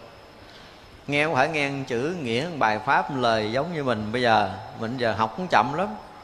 Các vị bồ tát nghe cái gần như là tất cả các phật thuyết pháp đều nghe một lượt. Kinh khủng như vậy và hiểu hết nhận biết hết, không còn sót một chữ nào của chư phật mười phương. Đó rồi gọi là khai đại trí huệ phật. Thì mới có thể thành phật được. Cho nên là cái việc mà biến thân, hiện thân và biến hóa tự tại rồi rõ ràng chư đại bồ tát đều làm được hết. Các vị thánh a la hán mới thì chưa có đủ cái tầng này. Nhưng mà sau nhiều đời nhiều kiếp đi, các cõi để cứu độ chúng sanh thì cái lực biến hóa tự tại tại vì biến hóa tự tại, biến những cái thân bình thường, những cái cõi như mình thì các vị a la hán thừa sức. Nhưng mà nhập trong cái thân, nhất thiết thân của một vị bồ tát để vào cảnh giới chư phật, nghe một cái thời thuyết pháp, thì các vị a la hán chưa đủ. Thành ra là có những cái cảnh giới định mà những cái cảnh giới đó, những cái trí chứng của những cái người thấp không tới thì không bao giờ cảm nhận được. Ở trong cái cảnh giới định lực đó sẽ thường xuyên gặp ở cái tầng bồ tát nào gặp ở cái tầng phật nào. Như cái cõi mình á cõi mình gọi là cái cõi ngũ thú tạp cư thì thỉnh thoảng có các vị bồ tát ở cõi uh, trời xuống đây. Hay chưa? Cũng cũng có các vị chư thiên cõi trời các vị thần các vị quỷ rồi tùm lum nhiều gọi là ngũ thú tạp cư cõi người của mình thì cái tiếng nói phật pháp á, trong cái cõi ngũ thú tạp cư này nó nghe thì nó thuần phật pháp nhưng nó cũng tạp loạn giống như nãy mà nói là nói pháp mà không có chất thánh. Thì đó là cái khác á. Xuất phát từ một cái tâm khác. Cũng là một bài pháp đó mà xuất phát từ tâm khác.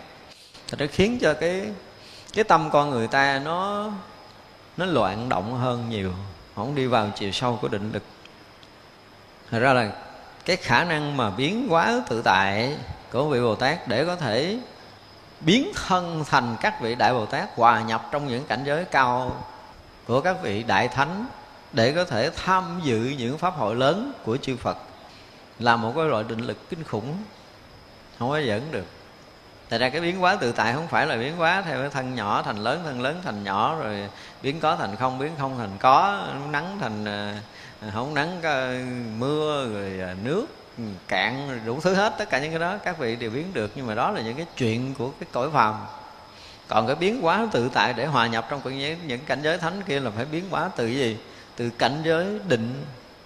Cảnh giới định từ cái công đức độ sanh, đạt được những cái trí tuệ, cái phước báo, cái định lực to lớn, kinh khủng lắm mới nhập được những cảnh giới cao hơn. Còn nếu không, nghe không được, biết không được.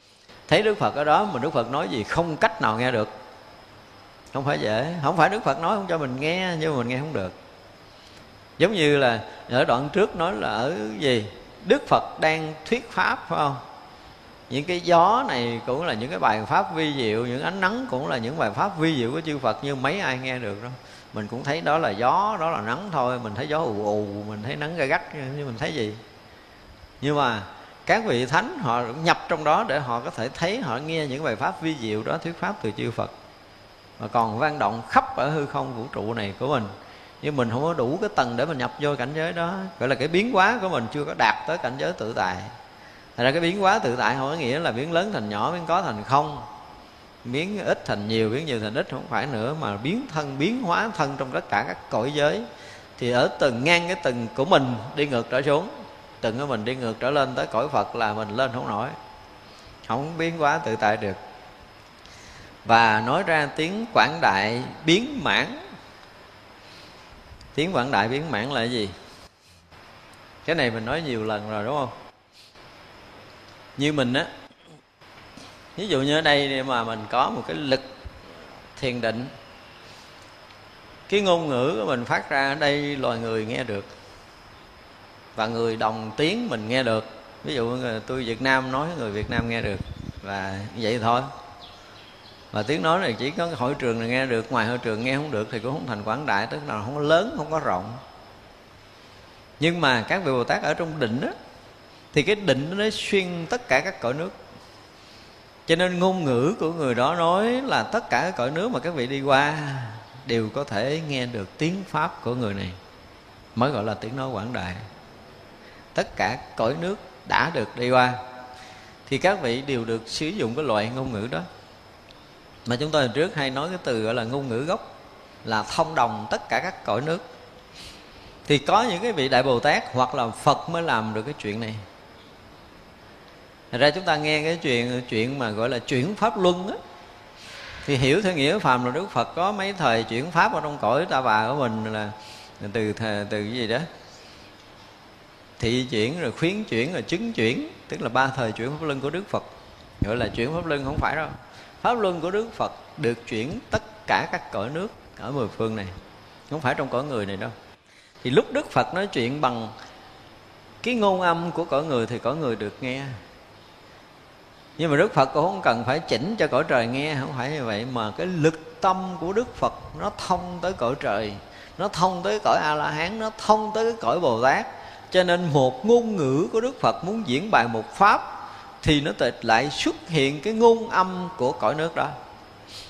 Và một điều đặc biệt nữa là như đức phật đang xuất hiện trong cõi nước đó nói chuyện trực tiếp cho chúng sanh cõi đó nghe. Thiết pháp quảng đại biến mãn là như vậy đó. mà từ xưa chỉ có đức phật, trong lịch sử là người chỉ có đức phật thôi. Cõi mình chưa có người thứ hai có khả năng làm nổi việc này. Cũng có khi trong cõi mình thỉnh thoảng có những người họ có khả năng giao tiếp và thuyết pháp cho các vị cõi trời. Hoặc là trong lúc thuyết pháp này, các vị cõi trời có thể thông được. Lý do là định lực của vị này đã vượt cái tầng trời đủ sức cho các vị chư thiên cõi trời nghe. Đủ sức cho các vị hộ pháp long thiên, các vị càng thác bà, vân vân có thể nghe được trong cái buổi thuyết pháp của mình. Nếu cái định lực của mình, cảnh giới của mình đã thông được các cõi này, chúng tôi dùng cái từ là thông được các cõi này còn thông được các cõi này thì các cõi này tự cũng đóng bích, mình vô không nổi. Và mình không có khả năng để thâm nhập các cảnh giới khác. Và chỉ có thông được cõi người và tiếng nói loài người, nói cho con người nghe thôi. Cõi thấp hơn, con chó, con mèo hơn, nó cũng nghe được. Tại vì mình chưa thông được các cõi đó. Thì không sử dụng cái ngôn ngữ, cái thanh âm của cõi đó được. Thành ra gọi là thiết pháp mà quảng đại biến mãn là không phải dễ. Không phải dễ đâu, phải có định lực kinh khủng lắm. Đạt tới cái biến mãn mà quảng đại thanh âm này là khó. Như vậy là cái tiếng đó, nó vang. Nói chưa ở một chỗ này nhưng mà có thể vang tới cái cái cõi của các vị chư thiên ở cõi trời. Họ đang cần phá vỡ cái gì đó, thì các vị bồ tát sử dụng ngôn ngữ của mình tới để có thể làm khai mở trí tuệ các vị ở tất cả các cõi đó, họ có thể nhận ra được cái Phật pháp cao hơn, họ vượt thoát cái cảnh giới họ đang ở, chứng đắc một cái tầng bậc cao hơn trong trí tuệ, trong cái cảnh giới Phật đạo. Thì cái bài pháp đó gọi là quảng đại biến mạng. Nhưng mà đó phải dễ thuyết pháp không? Không phải dễ đâu, nội trong cõi này, mình thuyết pháp cho cái loài người, mình nghe chúng sanh nghe đang trong pháp hội này mà muốn khai mở, muốn xâm nhập những cảnh giới tâm của các vị để có thể chạm tới, làm à, chúng ta khai mở một chút trí huệ để chúng ta hiểu hơn Phật pháp một tí thôi cũng đã là khó rồi. Không phải dễ để mà có thể phá được. Thành ra mà gọi là quảng đại biến mãn nói ra cái tiếng quảng đại biến mãn là khó một cái loại thần lực lớn một cảnh giới trí chứng rất là lớn một cảnh giới thiền định rất là lớn đủ mới có thể làm lớn được cái tiếng nói của mình thông đồng các cõi nước ở mười phương. Chứ nếu không là chúng ta không tới được trong một sát na thừa sự cúng dường vô số phật, khi nãy đã thâm nhập cảnh giới phật sát rồi, hằng hà sa số đức phật, chúng ta đã tới, đã chạm, đã trụ được rồi.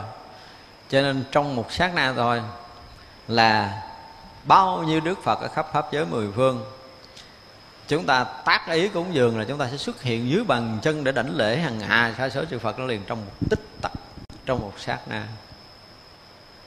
Thì chừng đó thì mới gì?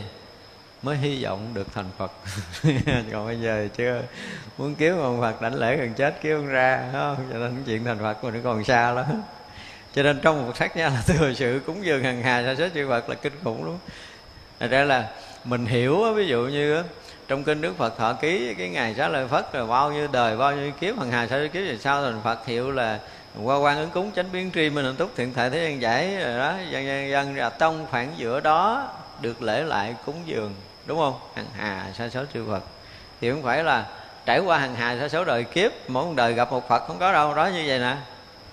Tức là khi một người đã đủ lực rồi, thì trong một sát na thừa sự cúng dường hằng hà sa số chư phật, thâm nhập được. Tại vì tới cái việc mà hiện thân biến hóa tự tại là đạt tới những cái cảnh định của chư đại bồ tát, và thậm chí đạt được phật định đạt được, là định tỳ lô giá na như lai, thì nhập trong cảnh giới chư phật, để có thể lễ lại cúng dường hằng hà sa số chư phật trong một sát na một. Thì vậy là trong một phút là sẽ nhân lên gấp một triệu lần nữa. Thì rõ ràng là việc mà để được gặp phật, đảnh lễ, cúng dường trước khi thành phật thì không khó với các vị đại bồ tát. Nó không có chứ không phải là mỗi đời mình được gặp một phật, lễ lại cúng dường, thân cận, gần gũi học hỏi không cần khi mà mình đã nhập đại định rồi, thì lúc đó là mình được thân cận gần gũi lễ lại hàng hài sa số chư phật liền. Không có khó. Nhưng mà khi chưa tới đó thì mỗi một đời gặp phật đã là khó. Không có dễ với mình, phải không? Như vậy là trong một sát na thừa sự cúng dường vô số chư phật, thì cái năng lực thiền định của mình rất lớn. Để có thể mình trải thân cúng dường khắp pháp giới mười phương chư Phật là không phải chuyện đơn giản phải là một người đầy đủ cái định lực. Vì muốn bị Bồ Tát này tăng tiến hay được thiện xảo đối với tất cả các pháp có được nghe pháp liền tự hiểu chẳng do người khác dạy. Đây gọi là được hay được thiện xảo đối với tất cả các pháp. Tức là người mà nó trụ trong đây thì đầy đủ cái phương tiện độ sanh đó, gọi là thiện xảo phương tiện. Chúng sanh cõi nước nào cũng có thể giúp được và chư đại bồ tát chư vị thánh hiền, tất cả các cõi đều có thể giúp được để có thể thâm nhập được phật cảnh giới.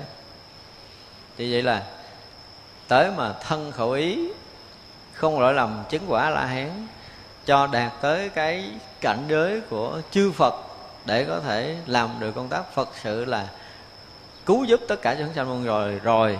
Và còn gì nữa? Khai thị cho chư vị thánh hiền, chư đại bồ tát khắp pháp giới mười phương chứng thành phật quả. Thì đó gọi là, mới gọi là thiện xảo phương tiện. Nhớ chưa? Chứ không phải thiện xảo phương tiện là xuống đây rồi thì ờ, người này ờ, không hiểu biết Phật pháp, cái mình ờ, mình bói cho ông quẻ, cái họ tin mình bói đúng, cái họ theo mình, theo đạo Phật gọi là thiện xảo phương tiện. Không phải như vậy cái đó là thiện xảo gì chứ không phải là phương tiện thiện xảo của chư Phật chư đại bồ tát, chư vị thánh hiền, đầy tất cả những cái phiền xảo đó, đi tất cả các cõi nước, vì thấy tất cả hạnh nghiệp của tất cả chúng sanh, cho nên có đầy đủ phương tiện để có thể chuyển hóa tất cả nghiệp thức của chúng sanh và các cái cõi giới của các vị thánh mà chưa có đủ cái tầm để chuyển hóa. Cần có những cái bước tiến bộ trong những cái cảnh giới thánh thì các vị này đủ sức để có thể thâm nhập cảnh giới đó để chuyển hóa các vị đó. Cho tới khi các vị đại bồ tát chuyển hóa thành phật, thì các vị đại bồ tát đủ sức để có thể thâm nhập trong cảnh giới đó để khai thị. Thì đó gọi là đầy đủ thiện xảo đối với tất cả Phật pháp. Ở đây mỗi cái câu mà chúng ta nghe đi nghe lại hoài đó là cái gì? Có được nghe pháp liền tự hiểu. Nghe đơn giản, đúng không? Ví dụ như mình đọc kinh bát nhã mình tự hiểu, đọc kinh niết bàn tự hiểu, đọc quan nghiêm mình tự hiểu, đã là quá sướng với mình trong đời này rồi. Nhưng mà đâu phải đâu, có những cái kinh vô tự chúng ta đọc được chưa? Chưa? Đúng không?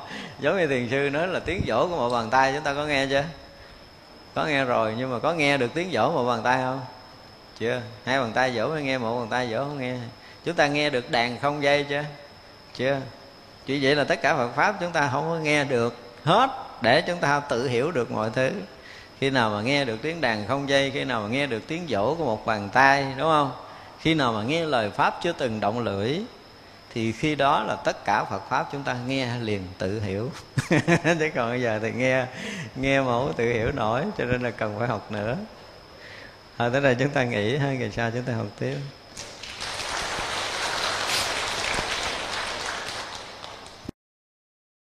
Bây giờ chắp tay hồi hướng chúng ta nghĩ Chúng ờ, sanh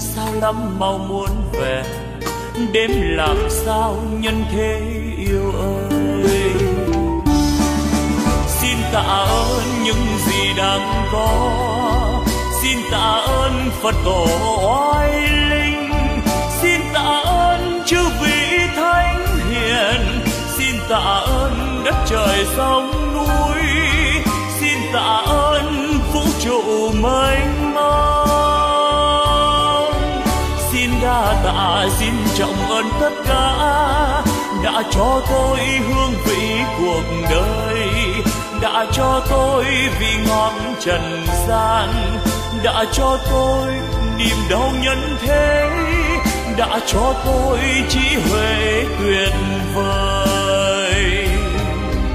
Để bây giờ đạo đời tỏ ràng ánh đạo vang tỏa khắp nhân gian, ôi cực lạc, ôi niết bàn miên việt với muôn ngàn hoa rộ nở. Âm nhạc reo vui khắp chốn trần gian. Nếu ai biết ta bà vui đến thế, đạo diệu màu tỏ dạng nghìn thu.